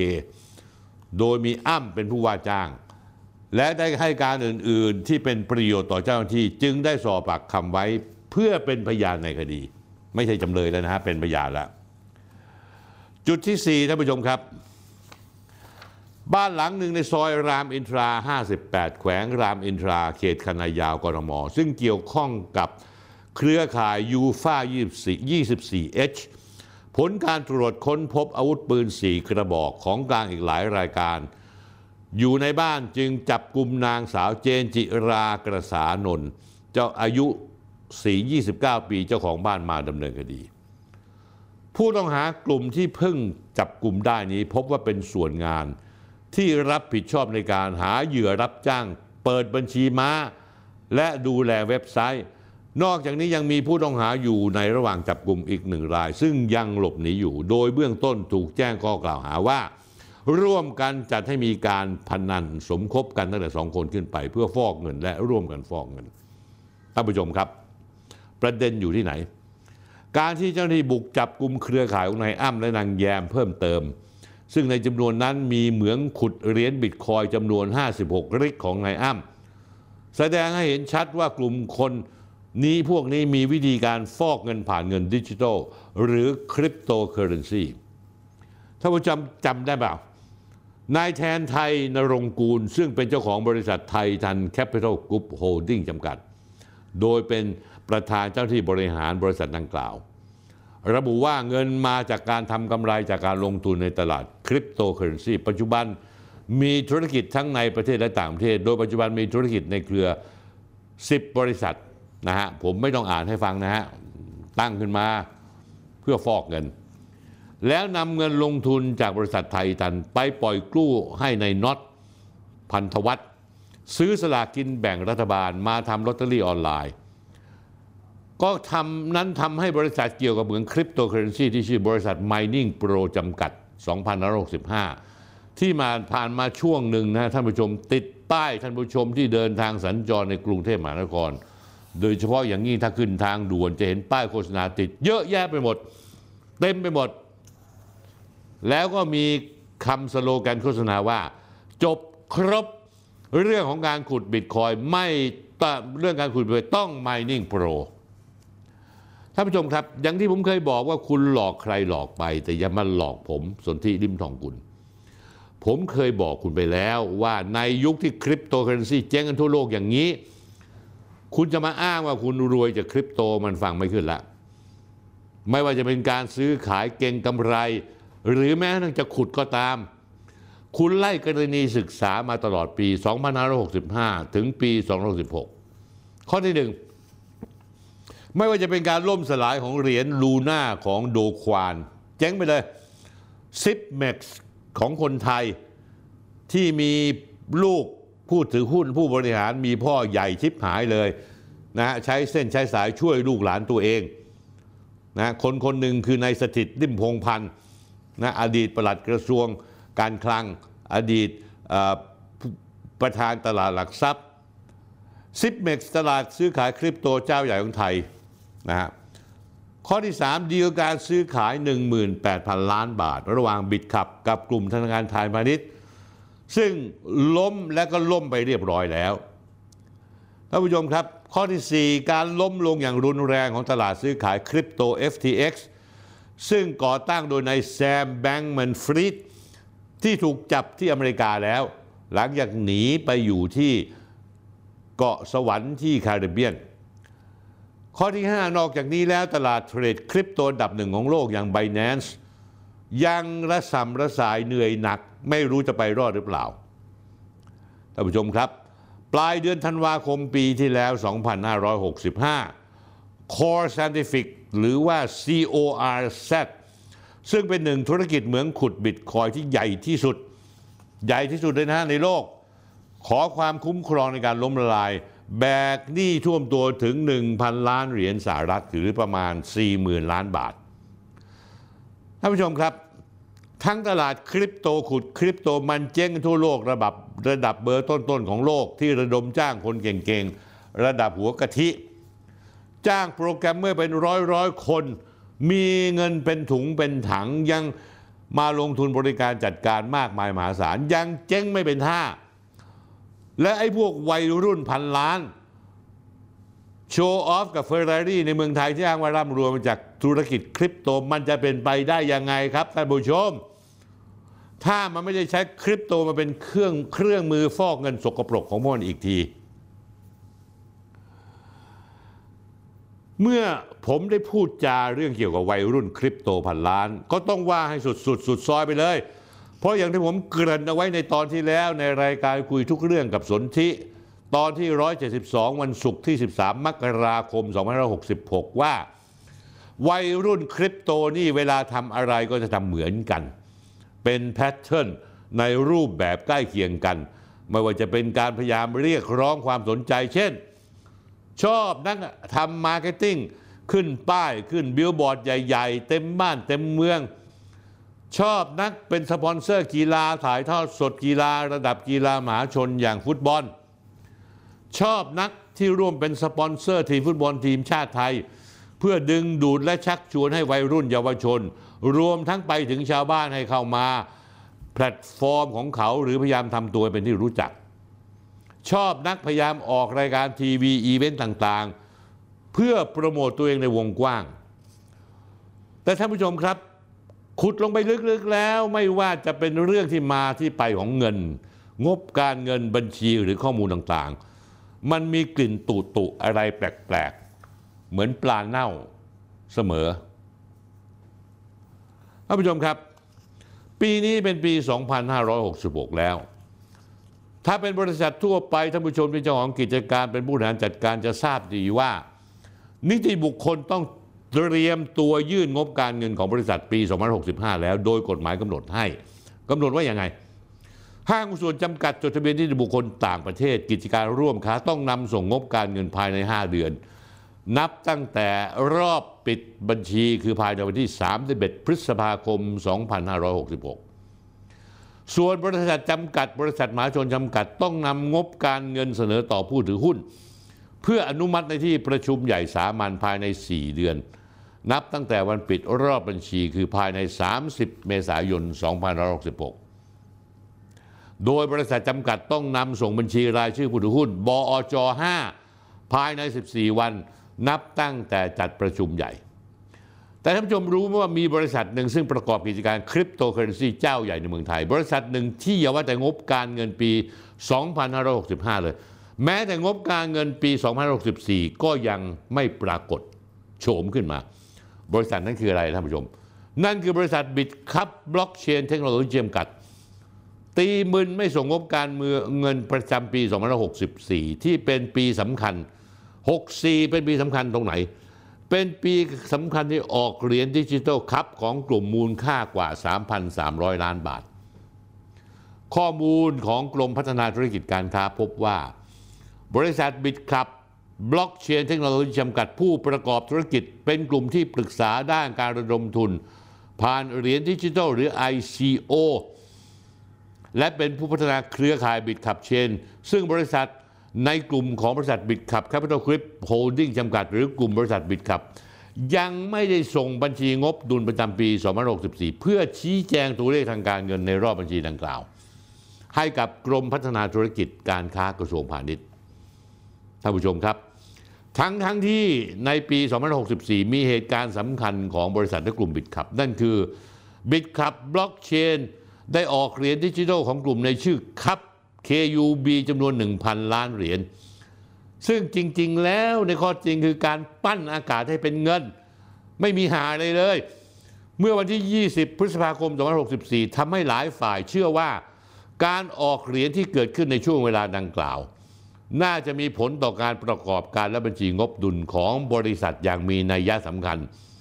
แต่ท่านผู้ชมเชื่อหรือเปล่า จนแล้วจนรอดปัจจุบันผ่านมาเป็นระยะเวลากว่า 1 ปี 6 เดือน บิตคับบล็อกเชนยังไม่ยื่นข้อมูลทางบัญชีเลย บริษัทแม่อย่างบริษัทบิตคับแคปิตอลกรุ๊ปโฮลดิ้งและบริษัทบิตคับออนไลน์จำกัด ผู้ประกอบการศูนย์ซื้อขายสินทรัพย์ดิจิทัล ที่ได้รับใบอนุญาตจากสำนักงาน ก.ล.ต. และตลาดหลักทรัพย์ ได้ส่งบัญชีงบดุลปี 2564 เป็นที่เรียบร้อยแล้วนะฮะคือ สำนักงานทะเบียนหุ้นส่วนบริษัทกลางกรมพัฒนาธุรกิจการค้าได้ออกหนังสือสำรับรองเลขที่ 10091 22002243 ให้กับบิตคับบล็อกเชน โดยระบุข้อควรทราบประกอบหนังสือรับรองชอบดังกล่าวว่า ข้อที่หนึ่งนิติบุคคลเนี้ยคือบิตคับบล็อกเชน ขาดส่งงบดุลการเงินปี2564 ยังไม่ได้ส่ง ข้อที่สองหนังสือนี้รับรองเฉพาะข้อความ ที่ห้างและบริษัทได้นำมาจดทะเบียนไว้เพื่อรอผลทางกฎหมายเท่านั้น ข้อเท็จจริงเป็นสิ่งที่ควรหาไว้พิจารณาฐานะ และข้อที่ 3 นายทะเบียนอาจอาจเพิกถอนการจดทะเบียนถ้าปรากฏว่าข้อความอันเป็นสาระสำคัญที่จดทะเบียนไม่ถูกต้องหรือเป็นทิศเท็จท่านผู้ชมครับ จากข้อความของกรมพัฒนาธุรกิจการค้า ในหนังสือรับรองดังกล่าว ทำให้ผมยิ่งมีข้อชวนสงสัยเพิ่มหลายประการ ประการแรกท่านผู้ชมครับ ใบสำคัญชำระเงินค่าหุ้นเงินลงทุนหุ้นของบิตคับบล็อกเชน เมื่อวันที่ 31 มีนาคม 2561 ซึ่งในเวลาช่วงเวลานั้นบิตคับบล็อกเชน มีแผนเพิ่มทุนบริษัทจาก 5 ล้านบาทเป็น 8 ล้านบาท แต่ในวันเวลาดังกล่าว ผู้ถือหุ้นใหญ่อย่างบิตคับแคปิตอลกรุ๊ปโฮลดิ้ง กลับมีการชำระค่าหุ้นเพียง 2 ล้านกับอีก 1,000 บาท เพื่อเป็นค่าหุ้นจำนวน3แสนหุ้น ในราคาหุ้นละ 10 บาท โดยมีนายสกลกรย์ สระกวีนะฮะเป็นกรรมการลงนามรับเงินทำให้สงสัยว่าบิตคับแคปิตอลกรุ๊ปโฮลดิ้งชำระเงินเพิ่มทุนบิตคับบล็อกเชนครบหรือไม่ ไม่เพียงเท่านี้ท่านผู้ชมครับ ประการที่ 2 ในปีเดียวกันบิตคับบล็อกเชนยังส่งสำเนาบัญชีรายชื่อถือหุ้น บอจ5ที่ชวนสงสัยเริ่มจากวันที่ 6 กรกฎาคม 2561 บริษัทอ้างอิงว่าคัดจากสมุดทะเบียนผู้ถือหุ้น วันที่ 25 มิถุนายน 2561 และอีกวันถัดมาวันที่ 7 กรกฎาคม 2561 บริษัทมีการนำส่งบอจ5อีกฉบับ อ้างอิงจากสมุดทะเบียนผู้ถือหุ้นวันเดียวกันวันที่ 25 มิถุนายน แต่ปรากฏว่ารายชื่อในายธินกรคงสมเพชรผู้ถือหุ้นหนึ่งหุ้น เปลี่ยนกลายเป็นนายจีรายุทธทรัพย์สิริโสภาเข้ามาถือหุ้นแทนขณะที่กรมทะเบียนพัฒนาธุรกิจ การค้ารับจดทะเบียนเมื่อวันที่ 10 กรกฎาคม 2561 ด้วยกรณีดังกล่าวหลายฝ่ายมองว่าต้องการให้จีรายุทธเป็นผู้ถือหุ้นในบิตคับบล็อกเชน ก็สามารถทำได้ทันที แต่วันที่ 6 กรกฎาคม 2561 ชื่อนายของจีรยุทธต้องมาจากสมุดทะเบียนผู้ถือหุ้นจริง ดังนั้นหากบริษัทจัดทำผิดหรือไม่จัดทำถือว่ามีความผิดและโทษปรับด้วยเช่นกันประมาณ 20,000 บาทและ50,000 บาท ท่านผู้ชมครับ ซับซ้อนนิดนะฮะท่านผู้ชม แต่ประเด็นอยู่ที่ว่าสิ่งที่ช่วยชี้ชัดว่าบิตขับบล็อกเชนมีความผิดในเรื่องการส่งงบการเงินรอบปีบัญชี2064 นั้นมาจากเอกสารการส่งบอจจุ ด5ของบริษัท เมื่อวันที่ 9 พฤษภาคม 2565 โดยเอกสารดังกล่าวมีเลขที่รับที่ 65051014930 8 SH ซึ่งบริษัทระบุในเอกสารว่าขอส่งสำเนาบัญชีรายชื่อผู้ถือหุ้น ในวันประชุมสามัญผู้ถือหุ้น เมื่อวันที่ 29 เมษายนปีที่แล้ว 2565 และอนุมัติงบการเงินรอบปีบัญชี ในวันที่ 31 ธันวาคม 2564ท่านผู้ชมครับ เขาอนุมัติงบการเงินรอบปี 31 ธันวาคม 2564 และท่านผู้ชมรู้ไหมว่า งบข้อมูลงบการเงินปี 2014 ของบิตคลับบล็อกเชนยังไม่เคยยื่นถึงกรมพัฒนาธุรกิจการค้ามาเป็นเวลาหนึ่งปี 6 เดือน แล้วคุณไปรับรองงบงบอะไรกัน คุณตอแหลอะไรกันเนี่ย หรือจนถึงถึงปัจจุบันนี้เลยทำให้หลายฝ่ายมองว่ากลุ่มบิตครับ ให้ข้อมูลเท็จ เพราะยังไม่ได้อนุมัติงบการเงิน หรือถ้าอนุมัติจริงทำไมคุณไม่ไปยื่นตามกฎหมาย อีกทั้งหลายฝ่ายต้องการรู้ว่า ใครเป็นผู้สอบในเรื่องดังกล่าว รวมถึงการเปลี่ยนแปลงกรรมการในช่วงระหว่างทางท่านผู้ชมครับ ประเด็นจากเอกสารแสดงว่าผู้สอบบัญชีได้สอบบัญชีข้อมูลงบการเงินปี 2564 ของบิตขับบล็อกเชนแล้วได้ส่งให้กรรมการและผู้ถือหุ้นอนุมัติตามกฎหมาย แต่ทำไมล่ะ บริษัทถึงไม่ยื่นงบปี 2564 ด้วยทำให้หลายคนอยากรู้ท่านผู้ชมว่าใครเป็นผู้สอบบัญชีบิตขับบล็อกเชนซึ่งเป็นผู้ออกเหรียญขับในกลุ่มบิตขับเพราะแม้จะมีการเผาเหรียญทิ้ง แต่จำนวนเงินจากการจำหน่ายเหรียญในวันแรกสูงถึง 3,300 ล้านบาท จากราคาเริ่มแรกต้น 30 บาท ต่อเหรียญของจำนวนเหรียญรางการเผาทิ้งอยู่ที่ 110 ล้านเหรียญ ไม่เพียงเท่านี้บิตขับบล็อกเชนได้เงินจากประชาชนไปจากการระดมทุนผ่าน ICO เมื่อวันที่ 20 พฤษภาคม 2564 เปลี่ยนกรรมการจากนายสกลกรสากวี เป็นนายภาสกรป่านนอก เมื่อวันที่ 20 กันยายน 2564 หลังจากที่ได้เงินจากประชาชนไป 4 เดือน แถมถัดมาก็มีการเพิ่มกรรมการอีกหนึ่งราย คือนายธนเศรษเสนีวงศ์แต่เมื่อครบกำหนดต้องยื่นงบการเงินกรรมการของบริษัท ก็ยังไม่ยื่นครบงบการเงินต่อกรมพัฒนาธุรกิจการค้า กระทรวงพาณิชย์ท่านผู้ชมครับ สิ่งที่ต้องถามต่อไปคือบริษัทที่สร้างเทคโนโลยีบล็อกเชนที่ผู้ถือหุ้นใหญ่นายท็อปจิรายุทธ์เคยบอกว่า เทคโนโลยีสามารถเปลี่ยนโลกให้โปร่งใสได้ คุณบ้าหรือเปล่าคุณท็อปแต่สิ่งที่พวกคุณทำกัน ปล่อยให้เกิดความไม่โปร่งใสแบบนี้ได้ยังไง กลุ่มบริษัทเอาเงินที่ได้จากการจำหน่ายเหรียญ KUB ไปทำอะไรล่ะสำนักงานกรตจะเข้ามาตรวจและทำอย่างไรกับเหตุการณ์ที่เกิดขึ้น เพราะการที่บิดขับนำเหรียญขับออกมาขาย บริษัทได้เงินไปแล้วดำเนินโครงการต่างๆ ดังนั้นจึงควรสะท้อนออกมาในงบการเงิน ซึ่งจะมีผู้ตรวจสอบบัญชีรับอนุญาตตรวจสอบ กรณีที่บริษัท ไม่ทำบัญชีงบดุล ไม่จัดให้มีผู้สอบบัญชีตรวจสอบงบดุล ไม่นำบัญชีงบดุลเสนอเพื่ออนุมัติในที่ประชุมใหญ่ รวมทั้งไม่ส่งสำเนางบดุลให้ผู้ถือหุ้น คาดว่าผู้กระทำผิดจะต้องระวางโทษปรับไม่เกิน 20,000 บาท ขณะเดียวกันกรณีกรรมการไม่ส่งสำเนางบดุลไปยังนายทะเบียน ต้องระวางโทษปรับไม่เกิน 50,000 บาท และถ้าบริษัทไม่ส่งงบการเงินอธิบดีกรมพัฒนาธุรกิจการค้า หรือผู้ซึ่งอธิบดีมอบหมายมีอำนาจดำเนินการเปรียบเทียบปรับได้ นอกจากนี้แล้วท่านผู้ชมครับกรอตควรให้บิตขับออนไลน์ผู้รับอนุญาต Exchange ชี้แจงเรื่องความน่าเชื่อถือของบิตขับบล็อกเชนเทคโนโลยีที่ไม่อาจส่งงบการเงินปี 2564 ได้ จะส่งผลอย่างไรต่อความน่าเชื่อถือต่อโครงการทั้งหมดในบิตครับ คุณเรื่องนี้ดีครับ เมื่อไหร่คุณถึงจะ เล่นไม้แรงสักทีบิตครับทำผิดกฎมาหลายต่อหลายครั้ง ล่าสุดไม่ยอมส่งงบดุลไปจนเวลาหนึ่งปีครึ่ง ทุกอย่างที่ทำผิดกฎมาสะท้อนถึงความไม่โปร่งใสของผู้บริหาร ถึงเวลาหรือยังครับ คุณรื่นฤดีและกรรมการทั้งหลายที่จะต้องถอนใบอนุญาต การซื้อขายแลกเปลี่ยน trading ของบิตคับในตลาดการแลกเปลี่ยนซื้อขายคริปโตเคอเรนซีเรื่องอย่างนี้มันต้องถอนถอนออกไปเลย แล้วคุณจะบอกเราคุณจะอ้างว่าคุณปกป้องช่วยเหลือป้องกันผู้ถือหุ้นรายย่อยได้ยังไง นี่ท่านผู้ชมครับ จากคริปโตเคอเรนซีจากการฟอกเงิน มาจนกระทั่งถึงกรณีบิตคับ ซึ่งเป็นองค์กรที่กรตให้ใบอนุญาตมา แต่การกระทำก็มีความไม่โปร่งใสมีสีเทาเกิดขึ้น คล้ายๆไม่ได้ต่างอะไรกับนายอ้ำหรือนายแทนไทยหรือนายน็อตเลยแม้แต่นิดเดียว เพียงแต่ บิตคับมันทำเท่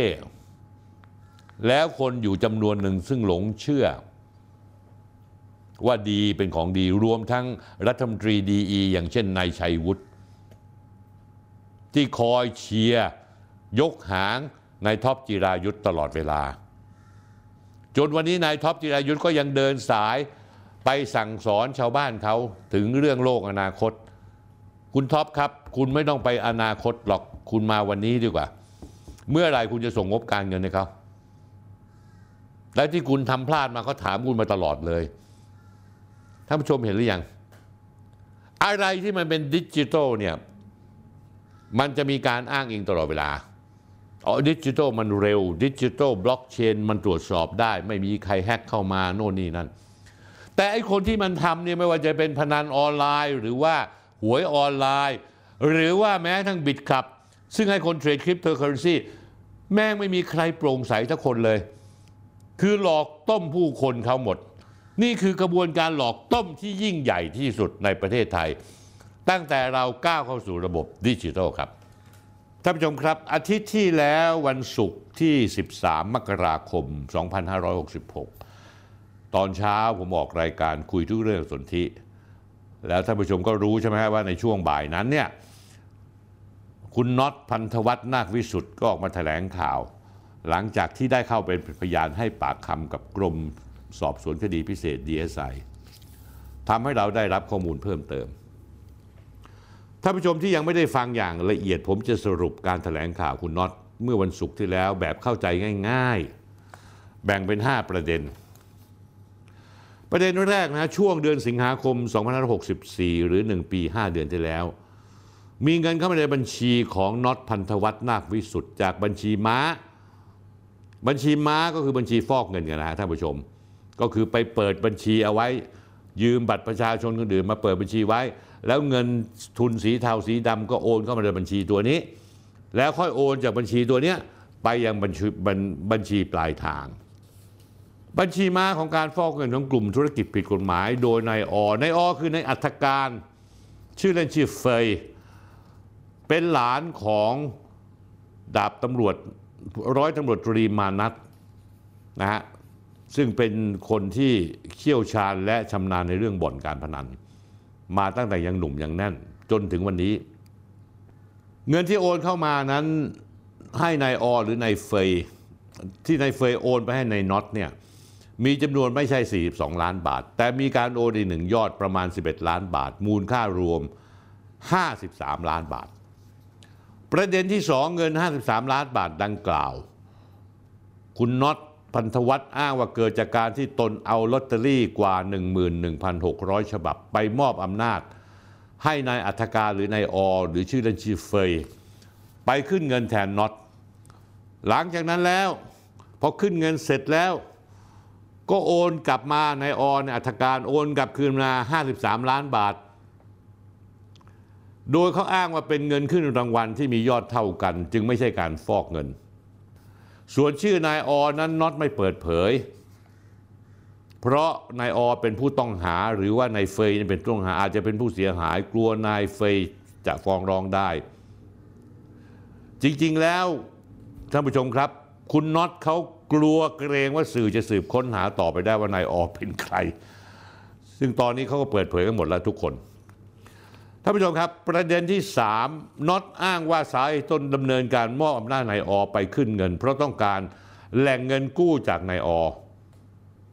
และอ้างว่านายออยากรู้ขั้นตอนของการผมเปลี่ยนชื่อนายอมันเป็นนายเฟยแล้วกันนะฮะเป็นชื่อเล่นของเขา เขาต้องการพิสูจน์ อะไรหลายต่อหลายอย่าง ซึ่งท่านผู้ชมครับไม่ได้บอกว่าการพิสูจน์นั้นคืออะไร แต่สุดท้ายตกลงเรื่องการลงทุนไม่ได้ ในน็อตกับในเฟยจึงได้แยกย้ายกันไป และไม่เจอกันอีก นี่คือสิ่งที่น็อตให้การมา ประเด็นที่ 4สำหรับประเด็นที่ว่าเหตุใดในการเจอกับในเฟยเพียงครั้งแรกน็อตพันวัฒน์จึงไว้ใจนายเฟยมอบสลากถูกรางวัลกว่า 11,000 ใบ คิดเป็นมูลค่ารางวัลกว่า 53 ล้านบาท ให้กับคนที่ไม่รู้จักไปขึ้นเงินได้มากขนาดนี้ ประเด็นนี้น็อตอ้างว่าเพราะเลขาของตนไปขึ้นเงินด้วย แล้วตนก็เป็นคนไปยืนเฝ้าจึงเห็นทุกขั้นตอน จึงมั่นใจว่าปลอดภัย ประเด็นที่ 5 มียอดเงินโอนเข้าบัญชีส่วนตัวของน็อตอีก 39 รายการ ยอดเงิน 1,030 ล้านบาท จริงๆ แล้วเป็นตัวเลขที่โอนเข้ามา 1,091 ล้านบาท ที่ดีเอสไอตั้งคำถามว่าเป็นบัญชีของใคร ใช้จ่ายอะไรให้นายน็อตชี้แจงมาเป็นลายลักษณ์อักษรภายใน 14 วัน ซึ่งก็คงไม่เกินต้นเดือนกุมภาพันธ์ก็ต้องชี้แจงมาแล้ว ทั้งหมดนี้ท่านผู้ชมครับ สรุปประเด็นสำคัญที่ในน็อตกองสลากพลัสแถลงข่าว ในช่วงบ่ายวันศุกร์ที่แล้วมาวันที่ 13 มกราคม เอาละท่านผู้ชมครับ เมื่อคุณพันธวัฒน์นาควิสุทธ์หรือน็อตแถลงข่าวมาละ ผมจะจับโกหกคุณน็อตโกหกหน้าตาย แต่พิรุษเต็มไปหมด ในการชี้แจงของน็อตพันวัฒน์ซึ่งนักข่าวส่วนใหญ่ ยังคงหลงกลหลงคารม รวมทั้งหลงประเด็นไปหลาย ๆ อย่าง ผมเคยบอกไปแล้วไม่ใช่เหรอครับท่านผู้ชมว่าในน็อตเป็นคนพูดเก่งพรีเซนต์เก่ง ผมกับทีมงานก็ฟังอยู่นักข่าว ผมก็ไปร่วมงานแถลงข่าว วันนี้ผมต้องขอจับโกหกในน็อตกองสลากพลัส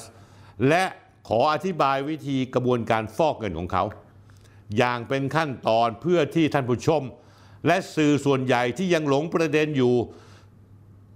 คือหลงประเด็นอะไรไหมท่านผู้ชม หลงประเด็นในเรื่องกองสลากพลัสขายสลากเกินราคา ทั้งทั้งที่จริงแล้วท่านผู้ชมครับ กระบวนการนี้คือกระบวนการฟอกเงินที่ผิดกฎหมาย และยิ่งคุณน็อตอธิบายก็ยิ่งตอกย้ำถึงวิธีการฟอกเงินของกระบวนการดังกล่าวท่านผู้ชมครับ ตามผมมาประเด็นแรกผมจะจับโกหกท่านผู้ชมจำแผนภาพชิ้นนี้ได้ไหมผมเคยแสดงท่านผู้ชมเห็นว่าธุรกิจของน็อตกองสลากพลัสนั้นแท้ที่จริงแล้ว คือการฟอกเงินสองขา ขาเข้าและขาออก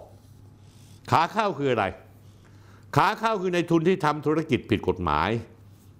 หลักๆแล้วก็จะเป็นการทำธุรกิจทางด้านบ่อนการพนันบ่อนการพนันออนไลน์ ซึ่งก็ไม่ได้กีดกั้นสำหรับคนทำธุรกิจค้ายาเสพติดเช่นกัน เป็นเพียงแต่วันนี้เราจะเน้นเฉพาะเงินสีเทา ทุนสีเทาเนี่ยที่ผมพูดถึงไม่ว่าจะเป็นนายแทนไทยนายอ้ำภูมิพัฒน์ทำธุรกิจพนันออนไลน์ คนทำธุรกิจให้บริการบัญชีม้ามีการบัญชีม้านี่คือคนที่เอาไปเอาบัตรประชาชนอื่น แล้วให้เงินให้ทองเขาเพื่อมาเปิดบัญชี ถ้าใครปิดบัญชีม้าไป แอบปิดก็จะถูกโดนกระทืบนะฮะเพราะว่าท่านผู้ชมครับ เจ้าของบัญชีม้าเนี่ยรับเงินที่ฟอกมาจากยาเสพติดก็รับ แก๊ง call center ก็รับ พนันออนไลน์ก็รับ ถ้าจะเอาเงินสกปรกมาฟอก ก็เอาเงินมาปล่อยกู้ให้ในายน็อตเพื่อเอาเงินไปซื้อสลากกินแบ่งรัฐบาล งวดละ 13 14 ล้านฉบับ เจ้าละจำนวนกี่สิบล้านกี่ร้อยล้านก็ว่ากันไป เมื่อครบกำหนดแล้วน็อตก็คืนเงินกู้นั้นให้โดยอ้างว่าทำสัญญาเงินกู้ สัญญาร่วมลงทุนตามกฎหมายให้ดอกเบี้ยเดือนละ 1.5%ปีละ 18%เมื่อจบการปล่อยกู้ดังกล่าว เงินสกปรกก็จะกลายเป็นเงินสะอาด เจ้าของเงินเดิมสามารถจะไปใช้จ่ายลงทุนต่างๆ ได้ตามที่ตัวเองต้องการ ขาที่นั่นคือขาเข้า ขาออก คือการปล่อยขายสลากที่ถูกรางวัลให้กับนักธุรกิจสีเทาสีดำ ที่ต้องการฟอกเงินผิดกฎหมาย เดิมทีมีความเข้าใจกันว่าเงิน 42 ล้านบาทที่งอกมาเป็น 53 ล้านบาทนั้น เครือข่ายของนายเฟยที่มีลูกน้องชื่อนายสุทินคนทำธุรกิจให้บริการบัญชีม้า นั้นจะเป็นการฟอกเงินขาเข้า ก็คือปล่อยกู้ให้น็อตพันธวัฒน์ไปซื้อสลากแต่เมื่อข้อเท็จจริงเปิดเผยออกมา และน็อตพันธวัฒน์ออกมายอมรับเอง ยอมรับเองนะครับ ตอนที่ผมพูดให้ฟังไปแล้วตอนต้น 5 ข้อ กลับกลายเป็นว่าเงินจากเครือข่ายในเฟยในสุทิน น่าจะเป็นการฟอกเงินในขาออก คือการซื้อสลากที่ถูกรางวัลเสียมากกว่า เมื่อท่านผู้ชมดูแผนภาพของผมไปต่อกับแผนภาพที่น็อตพันวัฒน์ชี้แจงต่อดีเอสไอนำมาแถลงข่าวในวันศุกร์ที่แล้ว จะเห็นได้ชัดว่านี่ คือการฟอกเงินที่สมบูรณ์และตรงตามที่ผมอธิบายไว้เป๊ะๆเลยคำถามที่ผมต้องถามต่อว่าทำไมน็อตต้องทำหากินฟอกเงินผ่านการขายสลากถูกรางวัลให้กับนักธุรกิจสีเทาได้ทำไมไม่มีคนที่ถูกรางวัลซื้อสลากผ่านแพลตฟอร์มออนไลน์จริง ๆ ของกองสลากพลัส ไปขึ้นรางวัลเองบ้างเหรอคำตอบคือด้วยวิธีการการทำตลาดแบบชาญฉลาดแกมโกง คือการตลาดจ่ายเต็มทำให้ลอตเตอรี่ต้นฉบับส่วนใหญ่อยู่กับน็อตและต้องเข้าใจก่อนว่าเขาสั่งการให้กองสลาก plus ประชาสัมพันธ์ว่าซื้อง่ายโอนไวจ่ายเต็ม และจ่ายเต็มจ่ายเต็มจ่ายเต็มคือยังไง ใครที่ซื้อสลากกับกองสลาก plus แล้วเขาจะบริการส่งหรือจัดเก็บลอตเตอรี่ให้ เมื่อผลรางวัลออกก็จะตรวจลอตเตอรี่ให้ด้วย ใครถูกลอตเตอรี่รางวัลที่หนึ่งน็อตจะเอาเงินสด ไปให้คนถูกลอตเตอรี่ด้วยตัวเอง โดยไม่หักอะไรทั้งสิ้น ส่วนรางวัลอื่นที่ไม่ใช่รางวัลที่หนึ่งก็ใช้วิธีโอนเงินให้ทันทีภายในไม่กี่ชั่วโมงหลังประกาศผลรางวัล ด้วยยอดเต็มจำนวนโดยไม่หักค่าใช้จ่ายใด ๆ ทั้งสิ้น ถ้าท่านผู้ชมถูกรางวัลจากกองสลากมีลอตเตอรี่ต้นฉบับอยู่ ขึ้นเงินกองสลากที่เป็นรัฐบาล จะต้องถูกหักก่อน 0.5% หรือคนทั่วไปที่ขึ้นกับขึ้นเงินกับธนาคารกรุงไทยจะถูกหักค่าบริการอีก 1%ด้วยเหตุผลนี้ทำให้ผู้ซื้อสลากออนไลน์จากกองสลากพลัสส่วนใหญ่ ไม่อยากเสียเวลาหรือมีภาระในการมีภาระให้น็อตส่งลอตเตอรี่ต้นฉบับทั้งสลากทางไปรษณีย์มาให้ผู้ซื้อ เพราะเสียเวลาส่งลอตเตอรี่กลับให้น็อตกองสลากพลัสเมื่อถูกรางวัลด้วยเหตุนี้ท่านผู้ชมครับ ลอตเตอรี่แทบจะทั้งหมดโดยเฉพาะลอตเตอรี่ที่ถูกรางวัลเกือบทั้งหมด จึงอยู่ในมือของน็อตกองสลากพลัส ไม่ได้ขึ้นอยู่กับอยู่กับผู้ซื้อสลากกินแบ่งรัฐบาลรายย่อยแต่อย่างใดเลยท่านผู้ชมครับ กองสลากพลัสให้น็อตพันธวัฒน์เป็นผู้ได้รับมอบอำนาจในการขึ้นเงินรางวัลเองทุกใบ มอบอำนาเลยนะฮะขึ้นทุกใบเลยเงินรางวัลต้องน็อตนะเท่านั้นเองพันธวัฒน์ เมื่อสลากถูกรางวัลเกือบทั้งหมดเท่าที่ผมทราบคือราวๆ2 0 0แสนใบต่องวด และกองสลาก plus เป็นผู้จ่ายค่ารางวัลไปผู้ถูกรางวัลก่อนล่วงหน้าแบบจ่ายเต็ม โดยไม่หักภาษีนักที่จ่ายหรือค่าธรรมเนียมใด ๆ ทีนี้ท่านผู้ชมครับคนธรรมดาเมื่อถูกรางวัลลอตเตอรี่ เมื่อขึ้นรางวัลกับกองสลากก็จะได้รับการ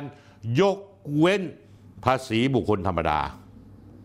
น็อตพันธวัฒน์ก็อาราเซสายช่องว่างนี้ ไปขึ้นทะเบียนกับกองสลากในฐานะตัวแทนขึ้นเงิน และกองสลาก plus ก็นำลอตเตอรี่ถูกรางวัล ให้น็อตพันวัฒน์เป็นผู้ที่รับมอบอำนาจไปขึ้นเงินกับกองสลากแต่ผู้เดียวท่านผู้ชมครับ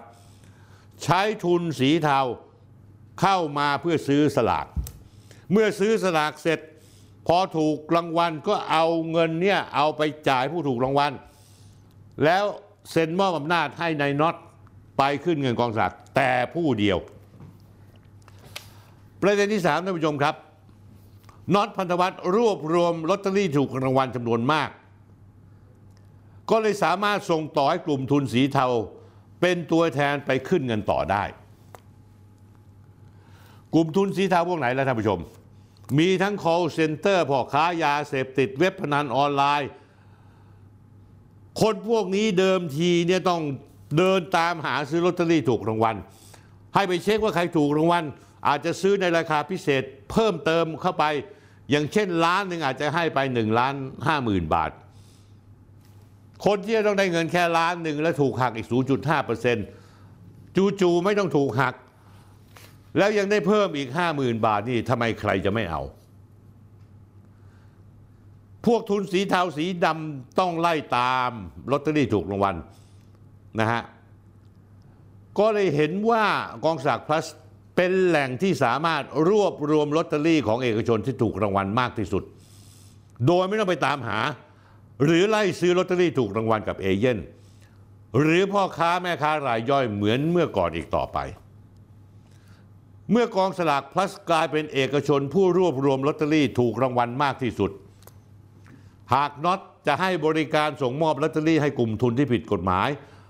ทำการฟอกเงินในกลุ่มทุนสีทำสีดำสีเทาก็สามารถให้บริการได้ทันที เช่นอย่างเช่นกรณีที่ดีเอสไอจับกลุ่มเครือข่ายของนายเฟยและได้กลายเป็นคดีดังในปัจจุบันนี้ท่านผู้ชมครับ ประเด็นที่ 4 กรณีนี้จับโกหกได้ชัดเจน เพราะน็อตพันธวัฒน์เคยพูดว่าตนเองเป็นคนนำสลาก ไปขึ้นเงินรางวัล เองทุกใบ และคนที่รู้อย่างดีเรื่องลอตเตอรี่ถูกรางวัล สามารถนำไปฟอกเงินได้ก็คือน็อตซีอของกองสลากพลัส ซึ่งน่าสนใจมากเพราะเขายอมรับในเรื่องนี้ วันที่ 5 มกราคม 2566 ในรายการเจาะลึกทั่วไทย ช่อง m c o t ของคุณดนายเอกหมหาสวัสดิ์ได้สัมภาษณ์ถามว่าน็อตยอมรับไหมว่าธุรกิจขายหวย ถ้าใช้ในทางที่ไม่ถูกต้อง สามารถใช้เป็นช่องทางในการฟอกเงินได้เหมือนกันท่านผู้ชมครับน็อตตอบว่าไง ครับผมมันเป็นธุรกิจเงินสดนะครับ เอาแค่รางวัลที่หนึ่งผมเอาไปขายมันก็ฟอกได้แล้วทุกบาททุกสตางค์ผมขึ้นในชื่อของผมหมด ผมเป็นตัวแทนของสำนักงานกองสลากทุกใบผมขึ้นหมด ประเด็นอยู่ตรงไหนท่านผู้ชมคำพูดอันนี้จากคำพูดของคุณน็อตเห็นได้ชัดว่า คุณน็อตพูดโกหกอย่างชัดเจน ในรายการว่าลอตเตอรี่ทุกใบน็อตขึ้นเงินเองหมด เพราะอย่างน้อยเมื่อเดือนสิงหาคม 2564 ก็เกิดเป็นประเด็นแห่งคดีขึ้นมาแล้ว อย่างน้อยก็หนึ่งงวด คือนายเฟยได้รับมอบสลากจากน็อตไปขึ้นเงินจากกองสลากแทนจำนวน 53 ล้านบาท ซึ่งเมื่อจับได้ว่าน็อตพันธวัฒน์โกหกแล้ว ก็ยังไม่รู้ว่าจะมีการถูกจับโกหกอีกกี่ครั้ง พูดง่าย ๆ ว่าน็อต เคยดำเนินการฟอกเงินในลักษณะนี้อีกกี่ครั้ง ผมเอาให้ดูนะฮะใบมอบอำนาจที่นายน็อตพันธวัฒน์ให้นายเฟยไปขึ้นรางวัลจำนวน 11,481 ฉบับคิดเป็นเงินรางวัล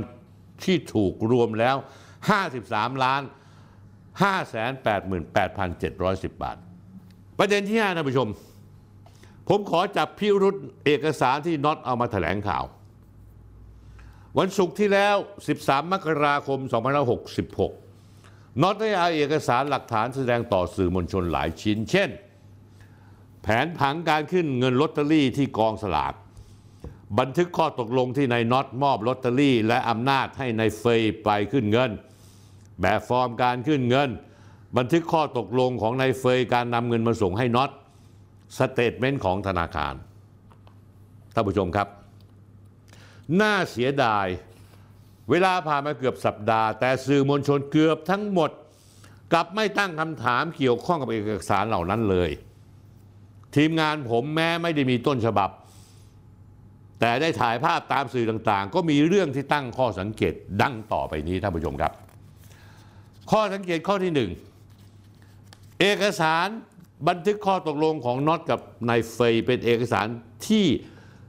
ทำขึ้นมาทีหลังหรือเปล่า เอกสารแบบนี้เพื่อที่จะมโน แล้วเคลียร์ตัวเองสามารถจะทำขึ้นได้ทุกเวลา เพื่อสร้างเอกสารว่าเป็นการมอบอำนาจไปขึ้นเงินแทน ซึ่งผมเองก็ตอบไม่ได้ พิสูจน์ได้ยาก เช่นเดียวกับพิสูจน์ได้ยากด้วยว่าเป็นเอกสารที่ได้ทำขึ้นจริง ๆ ตั้งแต่แรกท่านผู้ชมครับ ใครๆก็ทำย้อนหลังได้ทั้งนั้น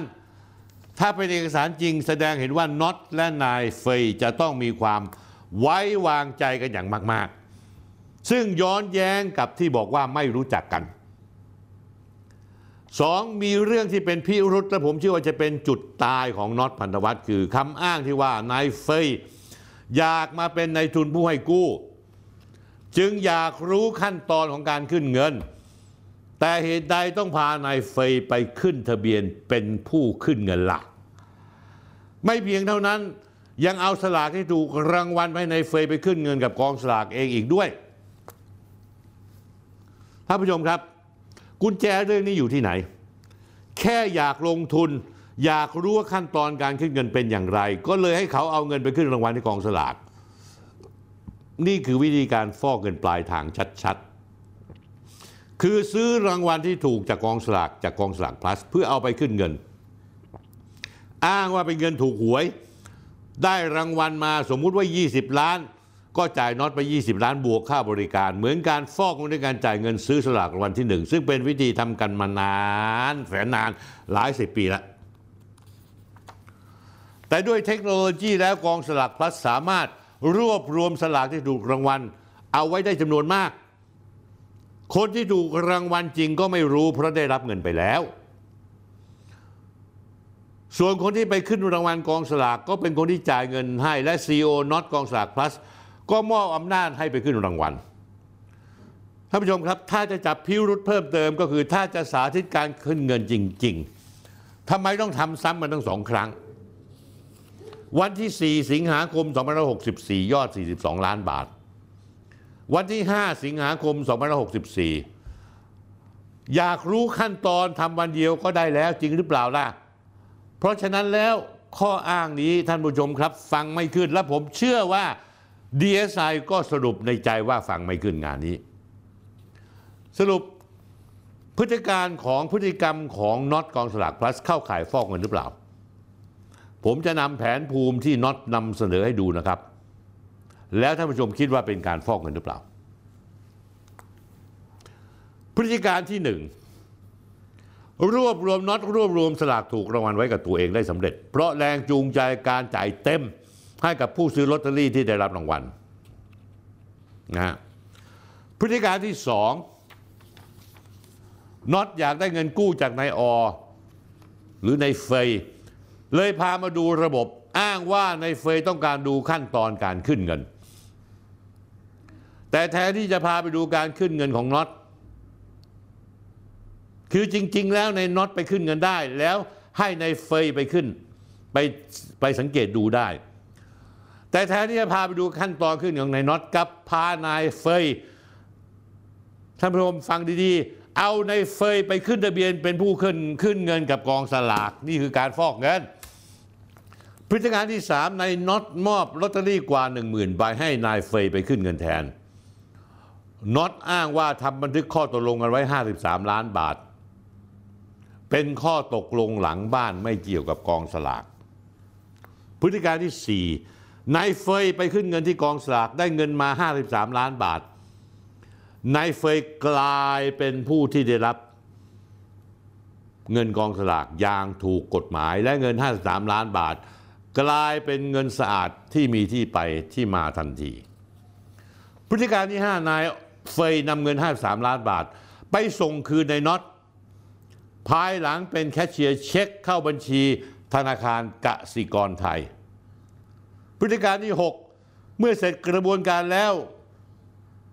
น็อตพันธวัฒน์ให้การโดยอ้างว่ากลับมาเจรจาเรื่องเงินกู้และลงทุนกับนายเฟย แต่ตกลงกันไม่ได้ ก็เลยแยกทางกันท่านผู้ชมครับท่านผู้ชมพิจารณาดูให้ดี ๆ คนที่เชี่ยวชาญชำนาญการอ่านเกมดูก็รู้ว่านี่คือการฟอกเงินท่านผู้ชมครับ มีคนเข้ามาหาผมพยายามอธิบายเรื่องในเฟย ผมบอกว่าหยุดอย่าพึ่งอธิบายอะไรทั้งสิ้น คุณมาดูพระราชบัญญัติการป้องกันและปราบปรามการฟอกเงินมาตราห้าเขาเขียนว่าอย่างนี้ นี่คือมาตราห้า กฎหมายปปงผู้ใดผู้ใด โอน รับโอน หรือเปลี่ยนสภาพทรัพย์สินที่เกี่ยวกับการกระทำความผิด เพื่อซุกซ่อนหรือปกปิดแหล่งที่มาของทรัพย์สินนั้น หรือเพื่อช่วยเหลือผู้อื่นไม่ว่าก่อนขณะหรือหลังการกระทำความผิด ไม่ว่าก่อนหรือหลังกระทำการผิด จะต้องโทษหรือรับโทษน้อยลงในความผิดฐานมูลฐานหรือ กระทำด้วยประการใด ๆ เพื่อปกปิด หรืออำพรางลักษณะที่แท้จริง การได้มาของแหล่งที่ตั้ง การจำหน่ายการโอนและการได้สิทธิ์ใด ๆ ซึ่งทรัพย์สินที่เกี่ยวกับการกระทำความผิดผู้นั้นกระทำความผิดฐานฟอกเงิน กรณีของน็อตพันธวัฒน์แล้วในเฟยนั้น เข้าข่ายมาตราห้าเต็มเต็มๆเลย เต็มเต็มๆเลย เมื่อรวมกับพฤติกรรมความเป็นมาของนายเฟยว่าทำธุรกิจพนันออนไลน์ด้วย ผมก็เลยเชื่อว่าคดีนี้คณะกรรมการของ DSI น่าจะลงมติ การโอนเงิน 53 ล้านบาทครั้งนี้เป็นคดีฟอกเงิน โดยเฉพาะอย่างยิ่งการผ่านบัญชีม้าสองครั้งก็สองกรรมนะครับท่านผู้ชมครับ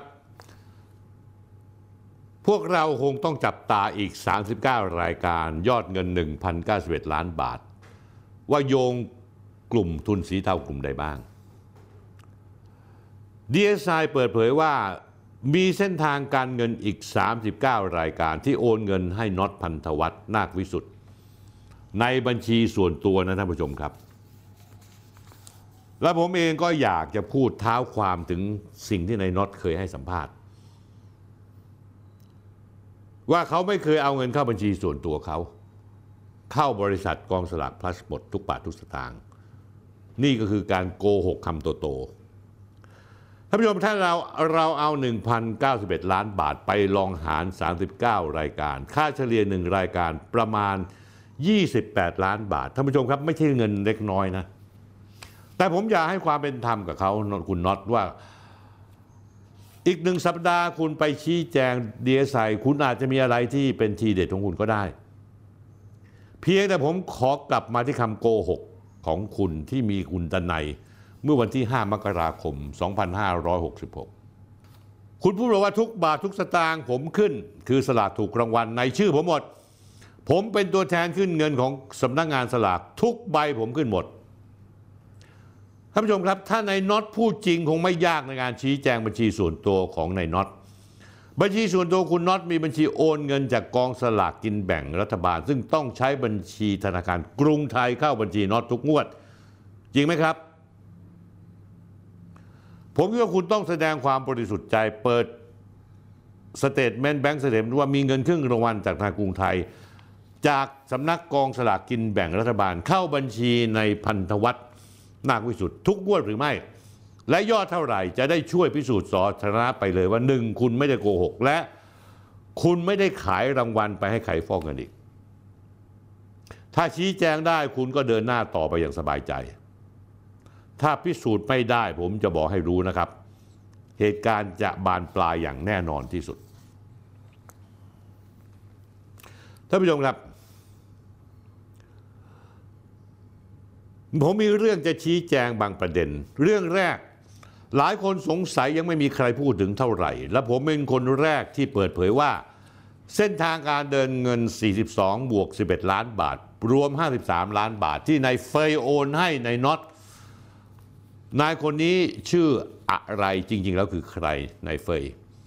คราวที่แล้วผมชื่อเผยชื่อว่านายสุทินอายุประมาณ 48 ปี เป็นลูกน้องในเครือข่ายเจ้าของบ่อนผิดกฎหมาย ที่มีฉายาว่าบ่อนลอยฟ้านายสุทินทำธุรกิจนายสุทินทำธุรกิจเป็นนายหน้าบรกเกอร์จัดการบัญชีม้า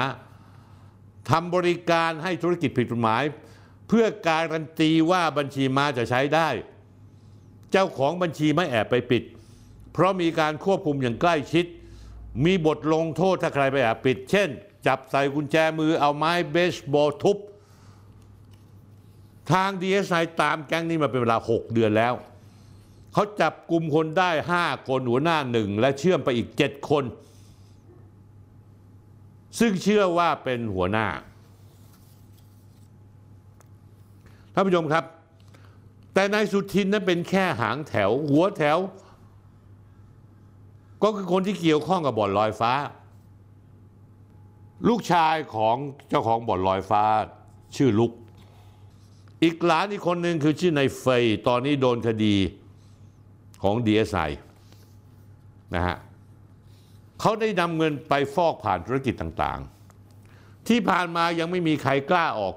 เอ่ยชื่อออกสื่อ แต่ตอนนี้ออกเอ่ยชื่อกันหมดแล้วกองสลากพลัสก็ไม่กล้าออก ชูวิทย์ได้แต่ให้ชื่อย่อให้ชื่อเต็ม แต่สื่อก็เซ็นเซอร์ออกเพราะเกรงกลัวอิทธิพลท่านผู้ชมครับ รายการคุยที่เรื่องสนธิและผมชื่อสนธิริมทองกุล เกิดก็ชื่อสนธิริมทองกุล ตายก็ชื่อสนธิริมทองกุล เมื่อพูดแล้วต้องพูดให้หมดนะครับท่านผู้ชมครับ นี่แค่คูแค่มูลเบาๆเท่านั้น เพราะผมยังมีข้อมูลเด็ดอีกเยอะ ที่เชื่อมโยงเครือข่ายนี้เกี่ยวกับการพนันออนไลน์ เครือข่ายใหญ่นี้ถ้าหากท่านผู้ชมได้รับทราบ ท่านจะต้องอ้าปากค้าง และผมก็มีเรื่องจะเตือนคุณน็อตอีกเรื่องหนึ่ง วันจันทร์ที่ 16 มกราคมที่ผ่านมานี้ คุณออกมาแถลงข่าวว่ากำลังตั้งพักการเมืองชื่อพักเปลี่ยน ล่าสุดโดนในโรม รังสิมันโรมออกมาโวยวาย ว่าโลโก้ที่คุณจะตั้งนั้นมาเรียนแบบพักก้าวไกลหรือพักอนาคตใหม่ โดยคุณจะชูประเด็นเรื่องการแก้ปัญหาสลากกินแบ่งรัฐบาลราคาแพงให้ได้นะโดยใช้ชื่อพรรคการเมืองว่าเปลี่ยน ไปจดทะเบียนพรรคการเมืองตั้งแต่ 31 สิงหาคมปีที่แล้ว จองชื่อไว้ตั้งแต่ธันวาคม2564 คุณน็อตเนี่ยเหมือนกับจะเล่นเกมไปก้าวข้ามไปอีกขั้นหนึ่ง ว่าถ้ามีพักการเมืองแล้วมีสสเข้ามาแล้วจะทำให้การเมืองมาเป็นตัวปกป้อง ตัวเองและการกระทำตัวเอง อย่างเช่น ถ้าเกิดมีสสเข้ามาในพักตัวเองสัก 20 คนเอาไปร่วมรัฐบาล 20 เสียงก็เป็นข้อต่อรองรัฐบาลว่าเฮ้ยช่วยสั่งดีเอสไอช่วยสั่งตำรวจว่า อย่ามาตรวจสอบอีกต่อไปได้ไหม ผมมีข้อแนะนำคุณน็อตอย่างนี้ครับ ผมว่าคุณอย่าใช้ชื่อพักการเมืองว่าพักเปลี่ยนเลย ไม่เป็นสุริมงคล ไม่น่าจะสำเร็จ คุณน่าจะใช้พักการเมืองคุณชื่อว่าพักฟอกดีกว่า ส่วนโลโก้สีส้มกับตราสัญลักษณ์พรรคคุณจะไปคล้ายคลึงกับพรรคการเมืองที่อยู่แล้วอย่างพรรคอนาคตใหม่หรือพรรคก้าวไกล ก็คงไม่เป็นไรท่านผู้ชม ข้อที่สองผมอยากให้กกตรีบรับรองพรรคของเร็วๆเพราะผมอยากให้คุณเห็นว่านรกที่กำลังจะมาเยือนคุณนั้น มีรูปร่างหน้าตาเป็นอย่างไรท่านผู้ชมครับ ก่อนที่ผมจะออกรายการสัปดาห์ที่แล้วในการรายการคุยทุกเรื่องกับสนธิตอนที่ 172 ในวันศุกร์ที่ 13 มกราคม 2566 ผม ได้เกริ่นล่วงหน้าไว้แล้ว ตอนที่แล้วว่าผมจะจัดประเด็นที่ใหญ่กว่าชุดใหญ่ไฟกระพริบให้ได้ รับทราบกัน ตอนนั้นผมใช้คำว่าชุดใหญ่ไฟไม่บ้าน ให้ท่านผู้ชมได้รับทราบกัน แต่พอสัปดาห์ที่แล้วรายการตอนถึงเวลาต้องคลายน็อตออกอากาศไปจริง กับมีผู้คนให้ความสนใจอย่างมาก บางคนถึงกับแสดงความเห็นว่า นี่มันไม่ใช่ชุดใหญ่ไฟกระพริบไฟไหม้บ้านแล้ว แต่เรียกว่าชุดใหญ่ไฟบรรลัยกันเลยดีกว่า สื่อหลาย ๆ ช่องหยิบเอาเนื้อหารายการผมพูดไปอ้างอิงเพื่อออกอากาศ และถามต่อหน้าคุณน็อตพันธวัฒน์นาควิสุทธ์ถามกันจนถึงทุกวันนี้ว่าสิ่งที่ผมพูดในรายการคุยที่เรื่องสนธินั้นเป็นความจริงไหมข้อเท็จจริงเป็นอย่างไรที่คุณสนธิพูดถึงความเชื่อมโยงกับแทนไทย เชื่อมโยงกับเว็บพนัน เชื่อมโยงกับทุนสีเทาฟอกเงินเป็นความจริงแค่ไหนท่านผู้ชมครับรายการคุยทุกเรื่องสนธิตอนที่แล้วได้รับความสนใจมากเหลือเกิน เกินความคาดหมายของผมและทีมงานท่านผู้ชมเข้ามาดูตัวเลขสถิติการเข้าชมได้ ในรายการสดที่คุณน็อตแอบเข้ามาดูตอนต้น บอกว่ามีแค่ 2,000 คนหรือ ปรากฏว่าตอนจบ มีคนเข้ามาชมสดไลฟ์ทุกแพลตฟอร์มรวมแล้ว 40,000 คน นอกจากนี้ภายใน 24 ชั่วโมงแรกหลังจากที่รายการออกอากาศสดไป ก็มีคนเข้ามาชมคลิปเต็ม คลิปเต็มท่านผู้ชมครับ 2 ชั่วโมงครึ่ง รวมทุกแพลตฟอร์มมากกว่า1ล้าน2แสนคน 48 ชั่วโมงแรกหลังออกอากาศสด มีคนเข้าชมคลิปเต็ม 2 ชั่วโมงครึ่ง 2 ล้านคน สถิติการชมไลฟ์สดและคลิปเต็มต่างๆ ในทุกช่องทาง ไม่นับรวมกับคลิปสั้นที่ทยอยตัดออกมาหลังจากนั้น ทีมงานมอนิเตอร์อยู่นั้นเข้าถึงมีผู้ชม รวมๆไม่ต่ำกว่า 6 ล้านคน และเพิ่มขึ้นเรื่อยๆ จนทุกวันนี้ครับท่านผู้ชม ในรายการคุยทุกเรื่องกับสนธิสัปดาห์นี้ ผมมีภาคต่ออย่างที่เกริ่นให้ฟังเอาไว้ตอนท้ายของวันศุกร์ที่แล้วว่า ผมจะ เอาเรื่องที่เจ้าที่รัฐที่อยู่เบื้องหลังในน็อตกองสลากพลัสออกมาแฉว่าใครที่เป็นตัวการทำให้ในายน็อตพันธวัฒน์และก็เครือข่ายของเขาปีกกล้าขาแข็งเหิมเกริมได้ขนาดนี้ ไม่ใช่ใครที่ไหนท่านผู้ชมครับ คือตำรวจไซเบอร์กองบัญชาการไซเบอร์ชื่อเต็มชื่อกองบัญชาการตำรวจสืบสวนสอบสวนอาชญากรรมทางเทคโนโลยี ชื่อย่อชื่อสอท ผมบอกไปแล้วว่าในยุทธจักรธุรกิจออนไลน์สีเทา มีมาเฟียใหญ่คุมธุรกิจออนไลน์สีเทาอยู่นั่นคือตำรวจไซเบอร์ เดิมทีเป็นบกปอทกองคับการปราบปรามการกระทำผิดเกี่ยวกับอาชญากรรมทางเทคโนโลยี ปัจจุบันคือกองชาการสอทมีคนแจ้งให้ผมทราบในธุรกิจออนไลน์สีเทา ที่เคยทำแล้วตอนนี้ถอนตัวออกมาแล้วบอกว่า ทุกวันนี้ตำรวจไซเบอร์มีการตั้งโต๊ะเก็บเงินเก็บสวย เก็บผลตอบแทนกันอย่างเป็นล่ำเป็นสัน โดยว่ากันว่าใครสนใจจะทำธุรกิจออนไลน์สีเทาจะมีนายหน้า ไปพบผู้หลักผู้ใหญ่ในสอท.ถึงแจ้งวัฒนะเลยเพื่อหนึ่งไม่ให้มีการดำเนินการแบนหรือขึ้นบัญชีดำเว็บไซต์นั้น สองไม่ให้ถูกตำรวจไซเบอร์บล็อกเว็บไซต์นั้นๆ ไม่ให้เข้าชมจากประเทศไทย เพราะเว็บไซต์พนันส่วนใหญ่เซิร์ฟเวอร์อยู่ในต่างประเทศชายแดนไทยกับประเทศเพื่อนบ้าน ไม่ว่าจะเป็นพม่าหรือกัมพูชา ยิ่งกว่านั้นท่านผู้ชมครับ ลูกค้าพิเศษว่ากันว่าตำรวจไซเบอร์จะมีบริการช่วยแบนเว็บไซต์คู่แข่งที่ทำธุรกิจในทำนองเดียวกัน ให้กับลูกค้าพิเศษให้ด้วย อัตราค่าบริการนักธุรกิจออนไลน์สีเทาต้องจ่ายตำรวจไซเบอร์ แตกต่างออกไปตามประเภทเว็บไซต์ธุรกิจจำนวนผู้เข้าชมและรายได้ ยกตัวอย่างเช่นเว็บลามกเว็บโป๊ะมีราคาเหมาหลักแสนบาทขึ้นไป ส่วนจ่ายรายเดือนเริ่มต้นที่ 5,000 ถึง 10,000 บาทต่อเดือน เว็บพนันไม่มีราคาเหมาแต่รายเดือนเริ่มต้นที่ 20,000 50,000 บาทต่อเดือน นอกจากนี้แล้ว ยังมีราคาเฉพาะเลยท่านผู้ชมของเว็บไซต์สีเทาประเภทอื่น ๆ ไม่ว่าจะเป็นเว็บไซต์ดูหนังเถื่อน เว็บไซต์ดูบอลเถื่อนละเมิดลิขสิทธิ์ กล่อง Android Box ที่ดูสัญญาณมาจาก True Vision AIS Play อย่างเว็บไซต์ที่ดิวอิสราทองบริสุทธิ์โวยวายมา คือเว็บไซต์มาหมาเก้า888 ที่ตกเป็นข่าวแฉ เว็บไซต์นี้เป็นเว็บไซต์เครือข่ายลูกลูกหลานหลานของหนังพนันออนไลน์ UFA UFA ถือว่าเป็นสายรองรองของสายหลัก ระดับบิ๊กอย่างอ้ำภูมิพัฒน์หรือเอ็ดดี้พันรงค์ขุนพิทักษ์อีกทีหนึ่ง ซึ่งเอ็ดดี้ตอนนี้หนีหมายจับไปอยู่ที่กรุงลอนดอน แล้วพาลูกน้องคนสนิทไปอีกสองคนแล้วก็ไปซื้อกิจการโรงแรม ว่ากันว่ามูลค่าประมาณ 9,000 ล้านบาท ที่อยู่ในลอนดอน ก็คงจะไม่กลับเมืองไทยละ แต่ในเชิงลึกผมได้ข่าวมาว่ากรณีหมาเก้า888 นี้เป็นการขัดกันในเรื่องผลประโยชน์ ระหว่างวงในกลุ่มแก๊งพนัน ซึ่งฝ่ายหนึ่งเขาเอื้อม ที่จะจ่ายเงินให้กับคุณดิว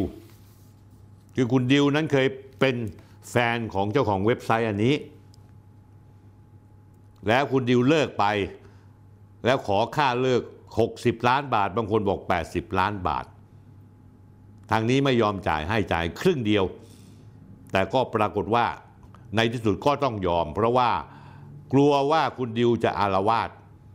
เพราะคุณดิวนั้นสายสัมพันธ์ก็ไม่ใช่ธรรมดานะมีคนซึ่งอยู่ในแวดวงการเมืองบางคนนะฮะ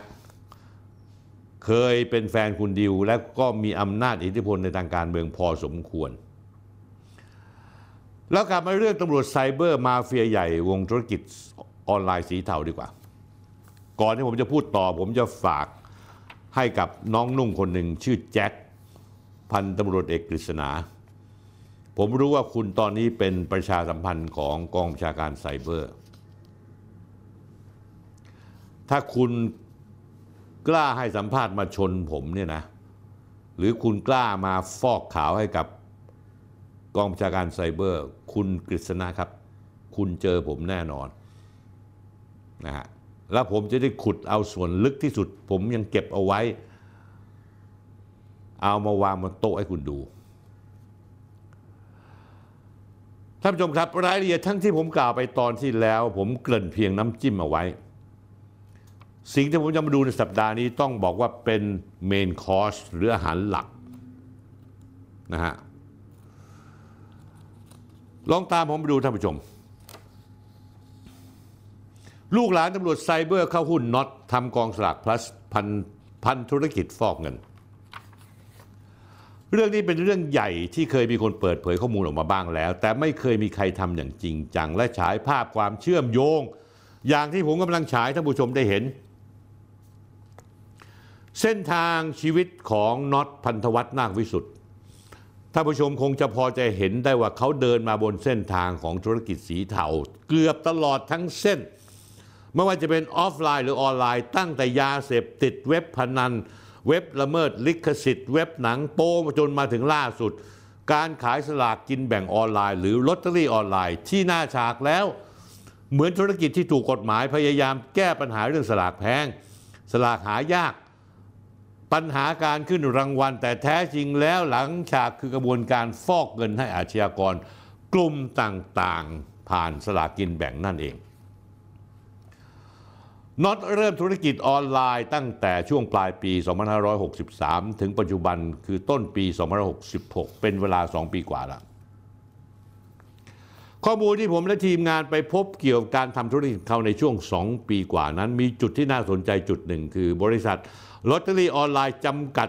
ที่เขาใช้ทำธุรกรรมต่างๆ ของกองสลาก .com ซึ่งตอนหลังเปลี่ยนมาชื่อเป็นกองสลาก plus จากข้อมูลธุรกิจของกรมพัฒนาการธุรกิจการค้าบริษัทลอตเตอรี่ออนไลน์จำกัด ตั้งขึ้นมีทุนจดทะเบียน 5 ล้านบาท ประกอบกิจกรรมธุรกิจกับสลากกินแบ่ง ตั้งอยู่ที่เลขที่ 555ทับ57 สุขุมวิท 63 เอกมัย มีบริษัทตั้งอยู่ที่เดียวกันคือบริษัทลอตเตอรี่พลัสจำกัดนะฮะตั้งแต่วันที่ตั้งมาตั้งแต่วันที่ 29 กันยายน 2564 ผู้ถือหุ้นใหญ่และกรรมการ ชื่อนางสาวสิรินภาบุตรตำเพชร แต่ยังไม่มีรายการเรื่องประกอบกิจการใด ๆ โดยน็อตอาจจะตั้งไว้เป็นบริษัทสัตสำรองอย่างไรก็ไม่อาจทราบได้ ปัจจุบันเดือนมกราคม 2588 บริษัทลอตเตอรี่ออนไลน์จำกัด มีนายพันธวัฒน์นาควิสุทธ์เป็นกรรมการเพียงหนึ่งคน และเป็นคนเดียวที่มีอำนาจในการลงนามท่านผู้ชมครับน่าสนใจมาก ผู้ถือหุ้นมาดูเรื่องผู้ถือหุ้นพบว่าในช่วง 2 ปีที่ผ่านมา มีความเปลี่ยนแปลงที่มีนัยยะสำคัญอย่างน้อย 3 ครั้ง 1. ปัจจุบันบริษัทมีผู้ถือหุ้น 3 คนคือ 1 นายพันธวัฒน์นาควิสุทธ์ ถืออยู่ 95%มูลค่า 13 ล้าน5แสนบาท2นายจตุพัฒน์บุญสุวรรณถือหุ้น 3%มูลค่าหุ้น 426,957 3นายชัชวงศ์ธรรมราภาถือหุ้น 1,000 หุ้น 2%มูลค่า 284,638 บาท ทีนี้ท่านผู้ชมครับ เราย้อนหลังมองกลับไปสักนิดหนึ่ง ธันวาคม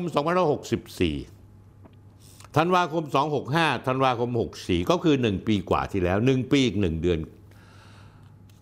อันดับหนึ่งผู้ถือหุ้นคือนายพันธวัฒน์น็อต 88% 12.5 ล้านบาท อันดับสองท่านผู้ชมครับ ชื่อสุรชัดคล้ายคลึง ถือหุ้นจำนวน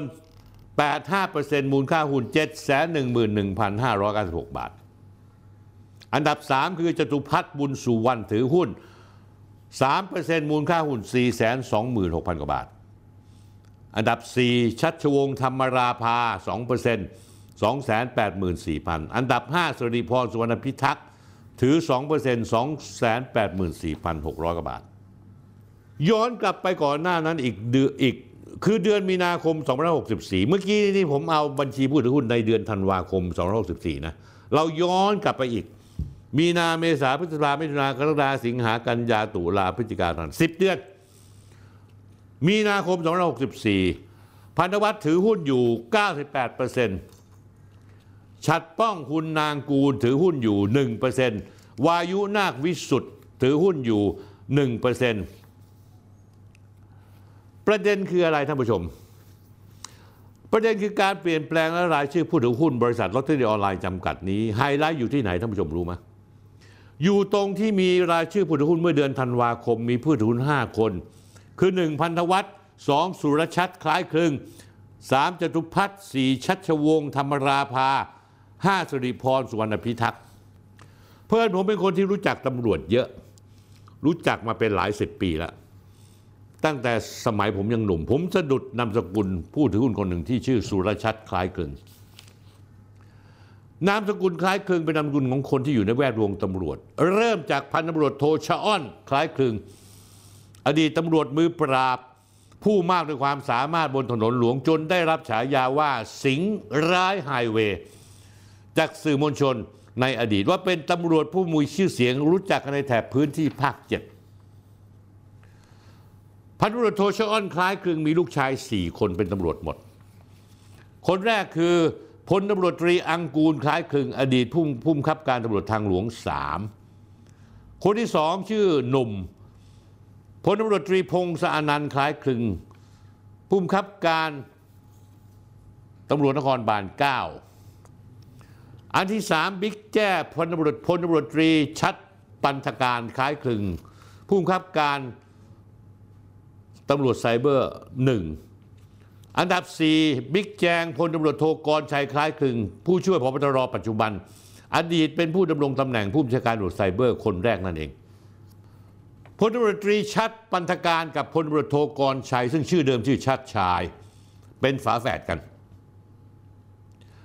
พลตำรวจตรีชัดเป็นแฝดผู้พี่ ส่วนพลตำรวจโทกรชัยเป็นแฝดผู้น้อง และสุรชัดคล้ายคลึงกันเป็นใคร คำตอบคือเป็นบุตรชายคนโตของพลตรวจตรีชัดชชัชปันการแจ้ และเป็นหลานชายแท้ๆของพลตำรวจโทกรชัยแจ้งนั่นเอง ผมมารูปขึ้นให้ดูนะ สุรชัดคล้ายคลึงเป็นนักเรียนน้อยตำรวจรุ่น 74 นะฮะ ลูกชายคนโตของพลตำรวจตรีชัดนะฮะ เรื่องนี้มีการเปิดเผยมาแล้ว คุณน็อตพันธวัฒน์ยอมรับว่ารู้จักกันเป็นส่วนตัวกับทั้งพลตำรวจตรีชัดปันธการ และพลตำรวจโทกรชัยแจง แน่นอนก็ต้องรู้จักกับสุรชัดคล้ายคลึง เพราะเคยเป็นหุ้นส่วนกันในบริษัทลอตเตอรี่ออนไลน์จำกัด รายการเจาะลึกทั่วไทยวันที่ 8 เมษายน ช่วงมีการข่าวทำลายทลายพวกแพลตฟอร์มต่างๆ ตอนนั้นมีมังกรฟ้า และกองสลาก plus คุณน็อตได้เคยให้สัมภาษณ์กับคุณดนายเอกมหาสวัสดิ์เกี่ยวกับที่มาที่ไปผู้ถือหุ้นชื่อสุรชัดคล้ายคลึงไว้ดังนี้ คุณดนายบอกว่าสุรชัดคล้ายคลึงคนคนนี้เขาเป็นตำรวจใช่ไหมน็อตบอกไม่ใช่ตำรวจครับเขาเป็นลูกชายพี่แจ้พลตำรวจตรีชัดปันธการ พี่ชายพี่แจงพลตำรวจโทกรชัยคล้ายคลึง สรุปก็คือว่าคุณคุณทนายถามต่อ สรุปคือว่าคุณสุรชัดเขาจบในร้อยตำรวจก็จริง แต่เขาไม่ได้รับราชการตำรวจเลยน็อตตอบว่า ตอนผมรู้จักเขาเรารู้จักในคลาสการตลาดคลาสหนึ่งเมื่อประมาณสักกลางปี 64 แล้วน้องอยากฝึกงานบริษัท ก็บอกว่าน้องมาทำงานด้วยกันไหม มาลองทำดู ตอนนั้นผมกำลังแยกกำลังเริ่ม น้องเอาเงินมาลงมานิดหน่อยประมาณ 2 ล้านบาท แล้วน้องก็ไม่ว่างตั้งแต่นั้นมาทำงานกันอยู่ประมาณเดือน 2 เดือน แล้วน้องก็ไปดูธุรกิจตัวเอง ก็เลยไม่มาประชุมอีกเลย ทนายถามต่อชื่อของสุรชัดยังคาอยู่เป็นผู้ถือหุ้นคนหนึ่งของกองสลากพัสมาตลอดถูกไหมน็อตบอกว่าก็คุยแกน้องแล้ว เดี๋ยวจำเป็นต้องปรับลดสัดส่วนหุ้นลงนะ สรุปคือดนายถามต่อ สุรชัดเป็นลูกบิ๊กแจ้เป็นหลานของบิ๊กแจงผู้บัญชาการตำรวจไซเบอร์ถูกไหมน็อตบอกครับผมดนายบอกว่าไปรู้จักกันมาใช่ไหมน็อตบอกใช่ในคลาสการตลาด ท่านผู้ชมครับดนายถามต่อเอาเป็นว่าเจอกันตั้งแต่ประมาณต้นปี 2564เขาบอกว่าใน Facebook ผมมีภาพที่ผมทานข้าวกับพี่แจ้พลตำรตรีชัดบันทการคล้ายคลึงอยู่ จะเป็นช่วงนั้นเลยครับ เพราะพี่แจ้เขาสนใจว่าธุรกิจผมเป็นยังไง จะเอาลูกเข้ามาถือหุ้นเนี่ยก็เรียกผมไปคุยว่าเฮ้ยเนี่ยเออธุรกิจมันเป็นยังไง ผมเสี่ยงไหมมันผิดกฎหมายไหมผมก็ไปนั่งอธิบายให้ฟัง น็อตพันธวัฒน์ก็กล่าวปกป้องบิ๊กแจ้พลตำรวจตรีชัดปันธการคล้ายคลึงว่า ไม่ได้สนใจธุรกิจออนไลน์เพราะเป็นตำรวจ แต่เป็นห่วงใยลูกชาย เมื่อสอบถามได้ชัดเจน ก็เลยไฟเขียวลูกชายเข้ามาถือหุ้นในบริษัทลอตเตอรี่ออนไลน์จำกัด พร้อมน็อตพันธวินิยังยืนยันว่าเคยเจอพลตำรวจตรีชัดปันกะปันธการประมาณสองสาครั้ง อย่างไรก็ตามน็อตบอกไม่เคยเจอบิ๊กแจงพลตำรวจโทกรชัย น็อตบอกว่าแล้วบอกตรงๆครับ ไม่มีการหนุนหลังใดๆทั้งสิ้นนะฮะ เช็คโทรศัพท์ผมได้ย้อนหลังหลาย ๆ เดือนแล้วน็อตพยายามแก้ตัวถึงสายสัมพันธ์กับผู้ใหญ่ในตำรวจกองบัญชาการไซเบอร์ท่านผู้ชมครับ วันนี้ผมเอาเรื่องเชื่อมโยงเรื่องราวต่างๆ แล้วสายสัมพันธ์ระหว่างน็อตพันธวัฒน์ซีโอสลากกองสลากพลัสรวมทั้งบทสัมภาษณ์ในอดีตแบบละเอียดมาเปิดให้ท่านผู้ชมได้เห็นชัด ๆ อีกครั้ง ว่าในอดีตเมื่อปีที่แล้วเขาเคยพูดว่ายังไง ส่วนท่านผู้ชมจะเชื่อที่เขาพูดหรือไม่เขาไม่เคยได้รับการหนุนหลังใดๆ จากบิ๊กในกองชาการตำรวจไซเบอร์ ที่สนิทไม่สนิทไม่รู้ แต่ในอดีตบริษัทที่เป็นเจ้าของกองสลากพลัส เคยมีผู้ถือหุ้นเป็นลูกหลานตำรวจใหญ่ในกองชาการตำรวจไซเบอร์ จุดที่น่าสังเกตที่ผมอยากจะอธิบายให้ฟัง เงินลงทุนจำนวน 2 ล้านบาทที่น็อตอ้างว่าสุรชัดคล้ายคลึงนำมาลงทุนในบริษัทลอตเตอรี่ออนไลน์ พร้อมกับรับตำแหน่งเป็นว่าที่ผู้บริหารระดับ COO หรือภาษาอังกฤษเขาเรียกว่า Chief Operating Officer หรือว่าเป็นประธานเจ้าหน้าที่ปฏิบัติการ แต่กลับได้หุ้นเพียงแค่ถือหุ้นจำนวน 5%คิดเป็นมูลค่าหุ้น7แสนกว่าบาทนั้น ไม่ถึง 2 ล้านบาทเท่าที่ให้สัมภาษณ์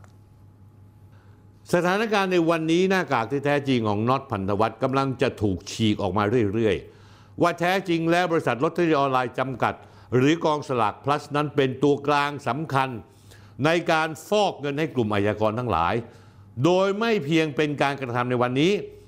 แต่ย้อนหลังไปในอดีตตั้งแต่ก่อตั้งมาอย่างน้อยที่สุด ตั้งแต่วันที่ 10 สิงหาคมที่นายน็อตพันธวัฒน์ รับโอนเงินมาจากนายสุทินเครือข่ายอาชญากร รับเปิดและบริหารบัญชีม้ารวมถึงพนันออนไลน์ท่านผู้ชมครับ ผมมีคำถามว่าทำไมที่ผ่านมาจนถึงวันนี้ บทบาทของกองบัญชาการตำรวจสืบสวนสอบสวน อาชญากรรมทางเทคโนโลยี หรือตำรวจไซเบอร์ ถึงเงียบเชียบอย่างนี้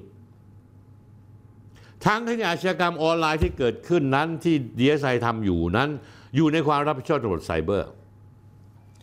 ท่านผู้ชมครับ การตั้งกองบัญชาการตำรวจไซเบอร์นั้น ผมไม่ได้คัดค้านผมเห็นด้วย เพราะว่าอาชญากรรมทางด้านไซเบอร์ออนไลน์นั้นมันมีเยอะแยะไปหมด ไม่ว่าจะเป็นการขายของละเมิดลิขสิทธิ์ หรือในการขายของที่ต้องห้ามผิดกฎหมายออนไลน์ แต่ที่สำคัญที่สุดท่านผู้ชมสังเกตเหมือนผมไหม ถ้าท่านไม่สังเกตผมจะเล่าให้ฟังกันได้ตอนนี้กองบัญชาการไซเบอร์นี่เป็นขุมเงินขุมทองตำรวจหลายต่อหลายคน วิ่งเต้นตีนขวิดย้ายของมาอยู่ในนี้ แล้วมีการย้ายตำรวจบางคนระดับผู้กำกับ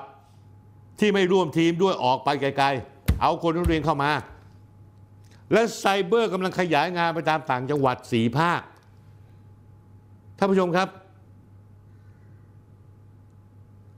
ผู้จัดการตำรวจไซเบอร์ทั้งสองคน คนล่าสุด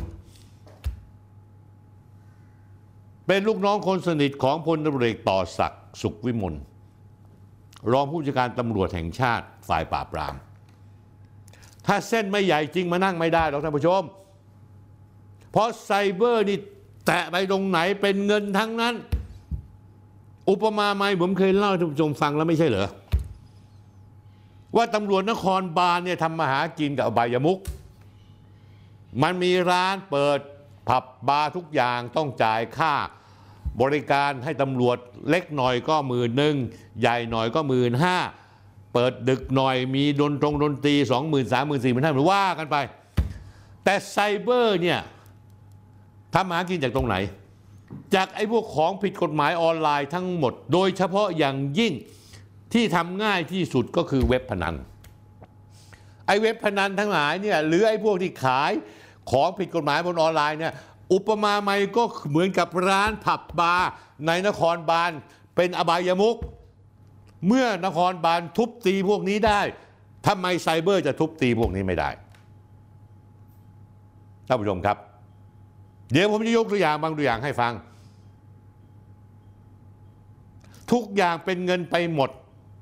ผมเล่าให้ฟังตอนต้นแล้วไงว่ามีราคาของการทำเว็บพนัน เว็บโป้ต้องจ่ายเท่าไหร่จ่ายเท่าไหร่ แล้วมีการเอาเซิร์ฟเวอร์ของพวกเว็บพวกเนี้ยเอาไปตั้งไว้สถานที่รวมที่หนึ่ง แล้วให้ตำรวจระดับสารวัตรคนหนึ่งไปนั่งคุม ถ้าไม่จ่ายค่าตรงก็ปิดเซิร์ฟเวอร์นั้นไปเลย ถ้าจ่ายก็เปิดต่อไป บางทีบางเรื่อง ตำรวจไซเบอร์เดินไปทุบตีเขาทุกเรื่อง เดี๋ยวผมมีบางกรณีเดี๋ยวจะเล่าให้ฟังท่านผู้ชมครับท่านผู้ชมครับในรอบสองสามปีที่ผ่านมาเนี่ยมีการช่อโกงกันอย่างมหาศาลโดยผ่านทางโซเชียลมีเดียไม่ว่าจะเป็นแชร์แม่คนโน้นแชร์แม่คนนี้ ไม่มีครับ แม้กระทั่งเด็กน้องตะวันอายุ 15 ปีที่ต้องเสียชีวิตผูกคอตาย เพราะว่าโดนโกงในทาง Facebook ครอบครัวแตกสลาย ธุรกิจสีเทาสีดำออนไลน์ เกี่ยวโยงกับกระบวนการแชร์ลูกโซ่ออนไลน์กระบวนการเปิดบัญชีม้ากระบวนการฟอกเงินผ่านคริปโตเคอเรนซียังไม่นับรวมการช่อโกงการชักชวนให้การพนันออนไลน์ขบวนการแก๊ง call center ธุรกิจออนไลน์ผิดกฎหมายอีกเป็นแสนแสนคดี อยู่ที่กองบัญชาการไซเบอร์ที่ต้องรับผิดชอบ ธุรกิจพวกนี้อยู่ภายใต้ร่มเงาของกองบัญชาการไซเบอร์ สร้างความชิบหายกับครอบครัวไทยทั่วประเทศ เด็กวัยรุ่นต้องเป็นหนี้เป็นสินแก๊งพนัน บางคนเป็นหนี้มากก็คิดสั้นฆ่าตัวตาย บางคนไปลักชิงวิ่งราวปล้นเขาบาปที่แก๊งขบวนการเหล่านี้ก่อกรรมทำเข็นให้กับแผ่นดินไทยสังคมไทย มันมากมายเหลือเกินจริง ๆ ครับนาย ตำรวจไซเบอร์ครับ พวกคุณแม่งอายกันบ้งหรือเปล่า มัวแต่ตบทรัพย์ไอ้เว็บพนันเนี่ย งานการไม่ทำอะไรถ้าไม่มีเงินคุณไม่ทำโคตรอายเลย คุณมีไปทำไมไว้ตำรวจไซเบอร์ ยุบแม่งไปเลยไม่ดีกว่าเหรอผมไม่เชื่อใจใคร ผมเชื่อใจจีรภพผู้บัญชาการกล้องผู้บัญชาการสอบสวนกลาง ซึ่งเป็นคนตรงไปตรงมาเงินทองซื้อไม่ได้ ไม่เพียงเท่านั้นไอ้พวกวัยรุ่นสีเทาทำธุรกิจเหล่านี้ร่ำรวยมหาศาลไม่ว่าจะเป็นอ้ำภูพิพัฒน์แทนไทยน็อตกองสลากจับมือเป็นเครือข่ายส่งสวยตำรวจไซเบอร์ ร่ำรวยมหาศาลเป็นพันเป็นหมื่นล้าน เพราะรู้ตัวว่าถ้าเข้าสวามิภักดิ์ฝากเนื้อฝากตัวไม่ขาดส่งตัวแล้ว จะได้รับการคุ้มครองอย่างดี เยี่ยมอย่างแน่นอน จนวันนี้ดิวอิสราดิวอาริสรามาบอกว่า ไอ้เว็บหมาเก้า888คือเว็บพนันออนไลน์และแหล่งฟอกเงินตำรวจไซเบอร์แม่งก็เฉย แทนที่ผู้จัดการไซเบอร์กับคนนี้ซึ่งเป็นเด็กของของพลเรือกต่อศักดิ์จะออกมาแถลงบอกผมสั่งเช็คตรวจสอบอย่างรวดเร็วแล้วไม่มีแม่งเงียบสนิท ถ้าพูดถึงเว็บการพนันออนไลน์แล้วไซเบอร์มันเงียบท่านผู้ชม มันเงียบนะฮะมันมีอย่างนี้ท่านผู้ชมครับ แต่ถ้าอะไรก็ตามเนี่ยที่ทำง่าย แล้วทำออกมาแล้วเนี่ยคนเจ็บก็คือไอ้คนที่ทำธุรกิจผิดกฎหมาย ยกตัวอย่างบุหรี่ไฟฟ้า บุหรี่ไฟฟ้านี่ตำรวจไซเบอร์ชอบจริง ๆ เคี้ยวง่ายกลืนคล่อง อิ่มหมีพีมันกันเลย ธุรกิจบุหรี่ไฟฟ้าท่านผู้ชมครับ วัยรุ่นไทยชายหญิงเดินดูดเดินพ่นกันทั้งบ้านทั้งเมือง เป็นสิ่งที่ผิดกฎหมายอยู่ในบ้านเราณปัจจุบัน และตำรวจไซเบอร์ไปเกี่ยวข้องอะไรกับธุรกิจบุหรี่ไฟฟ้าสามปีกว่าที่ผ่านมาตั้งแต่ยุคก่อนโควิด เรื่อยถึงยุคโควิดก้าวเข้าสู่ยุคหลังโควิด กองบัญชาการไซเบอร์กลายเป็นขุมเงินขุมทองขุมทรัพย์วงการตำรวจ ที่ใครๆก็อยากเข้ามาอยู่ เพราะธุรกิจทุกอย่างบนดินใต้ดินทำธุรกิจธุรกรรมต่างๆนั้น มันเกี่ยวข้องกับออนไลน์หมด บุหรี่ไฟฟ้าก็ทำธุรกิจเป็นล่ำเป็นสันซื้อกันได้อย่างแพร่หลายในโลกออนไลน์ ร้านไหนอยากขายผ่านออนไลน์ แบบไม่ติดขัดก็ต้องจ่ายสวยตำรวจไซเบอร์ ไม่อย่างนั้นก็ถูกล่อซื้อทลายโกดัง บุกจับ อายัดบัญชีท่านผู้ชมครับ มันมีหน้าเสือหัวเบี้ย ซึ่งเป็นพลเรือนชื่อนายแบงค์เด็กหนุ่มแดนใต้ แต่ไหนได้รแล้วไอ้หมอนี่เป็นมือเป็นตีนให้ระดับตำรวจระดับผู้กำกับคนหนึ่งในตำรวจไซเบอร์ นักเรียนในร้อยรุ่น 41ไอ้แบงค์นี่ได้รับป้ายประกาศสิทธิ์ ให้เป็นหน้าเสือใหญ่เดินเก็บตัวธุรกิจบุหรี่ไฟฟ้า ทั่วประเทศ ทั้งที่ขายในโลกออนไลน์ หรือพวกที่มีแผงมีหน้าร้าน ไอ้แบงค์ไปเหยียบที่ไหนใครไม่จ่ายใครไม่เคลียร์มันยกหูโทรศัพท์กลิ้งเดียวเป็นอันว่าต้องเก็บฉากลิเกกับเก็บโรงโดนจับโดนทลายโกดัง ของกลางที่จับมาได้ ไอ้แบงค์จะตัดยอดของกลางเอาออกมาขายเอง เปิดหน้าร้านแบบโจ๋งครึ่ม ท่านผู้ชมทั่วจังหวัดนนทบุรี tag team กับรายใหญ่เจ้ายึดพื้นที่จังหวัดนนทบุรี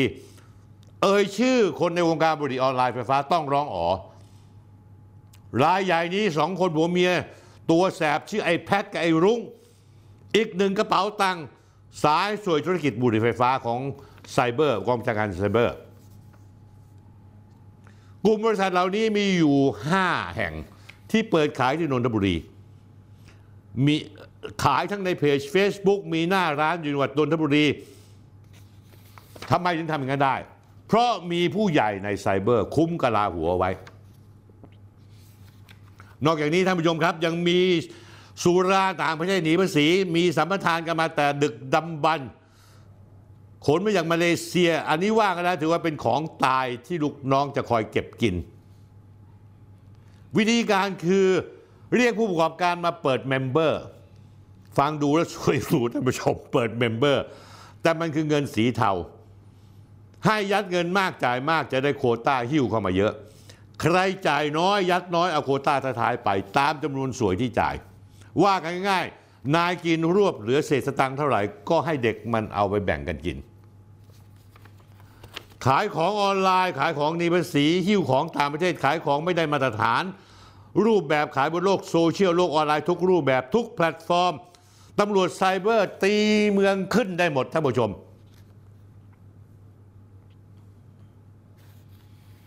ท่านผู้ชมครับ ผมไม่รู้จะพูดยังไงกับเรื่องนี้ ผมมือดัดใจเรื่องนี้มานานแล้วตำรวจไซเบอร์ไม่ใช่รู้ว่ามีเว็บพนันเยอะมาก แล้วไม่ใช่ไม่รู้ว่ามีขาใหญ่ข้างบน โค้ดลงด้วย 168 ถ้าลงมาข้างล่างก็คือพวกตอง 8 ท่านผู้ชมครับ ประเทศนี้แม่งล่มสลายตำรวจก็เป็นส่วนหนึ่ง เฮ้ย พวกคุณไม่อายกันบ้างเลยเหรอเนี่ยผมพูดตรง ๆ เลย ผมพูดตรง ๆตำรวจไซเบอร์ มีหน้าวิ่งกันตีนขวิดอยากเข้าไป แม่งแตะตรงไหนเข้ามาในเว็บเออนี่นี่แม่งขายของดิบตรงไหนไหนเช็คแม่งอยู่ที่ไหนนะเอาไปที่คอนโดแม่ง เปิดประตูเคาะประตูมาค้นเสร็จเจอข้าวของเสร็จเรียบร้อยแล้วน้อง พี่ขอสี่แสนหนูมีแค่สองแสนเองค่ะ ไม่ได้ ไปหามา จับเข้าคุกเลย อีเด็กผู้หญิงคนนั้นที่ต้องการรวยเร็วก็ โทรให้เพื่อนเอาเงินอีกสองแสนมาเคลียร์พอเคลียร์เสร็จเรียบร้อยก็เลยปล่อยตัวมา มีหนำซ้ำยังเสือกไปบอกเด็กนะหนูจ๋าต้องส่งให้พี่อีกเดือนละหมื่นนะถ้าหนูไม่ส่งเดี๋ยวพี่จะมาเยือนหนูอีกท่านผู้ชมครับ ขออนุญาตแม่งเฮียไหม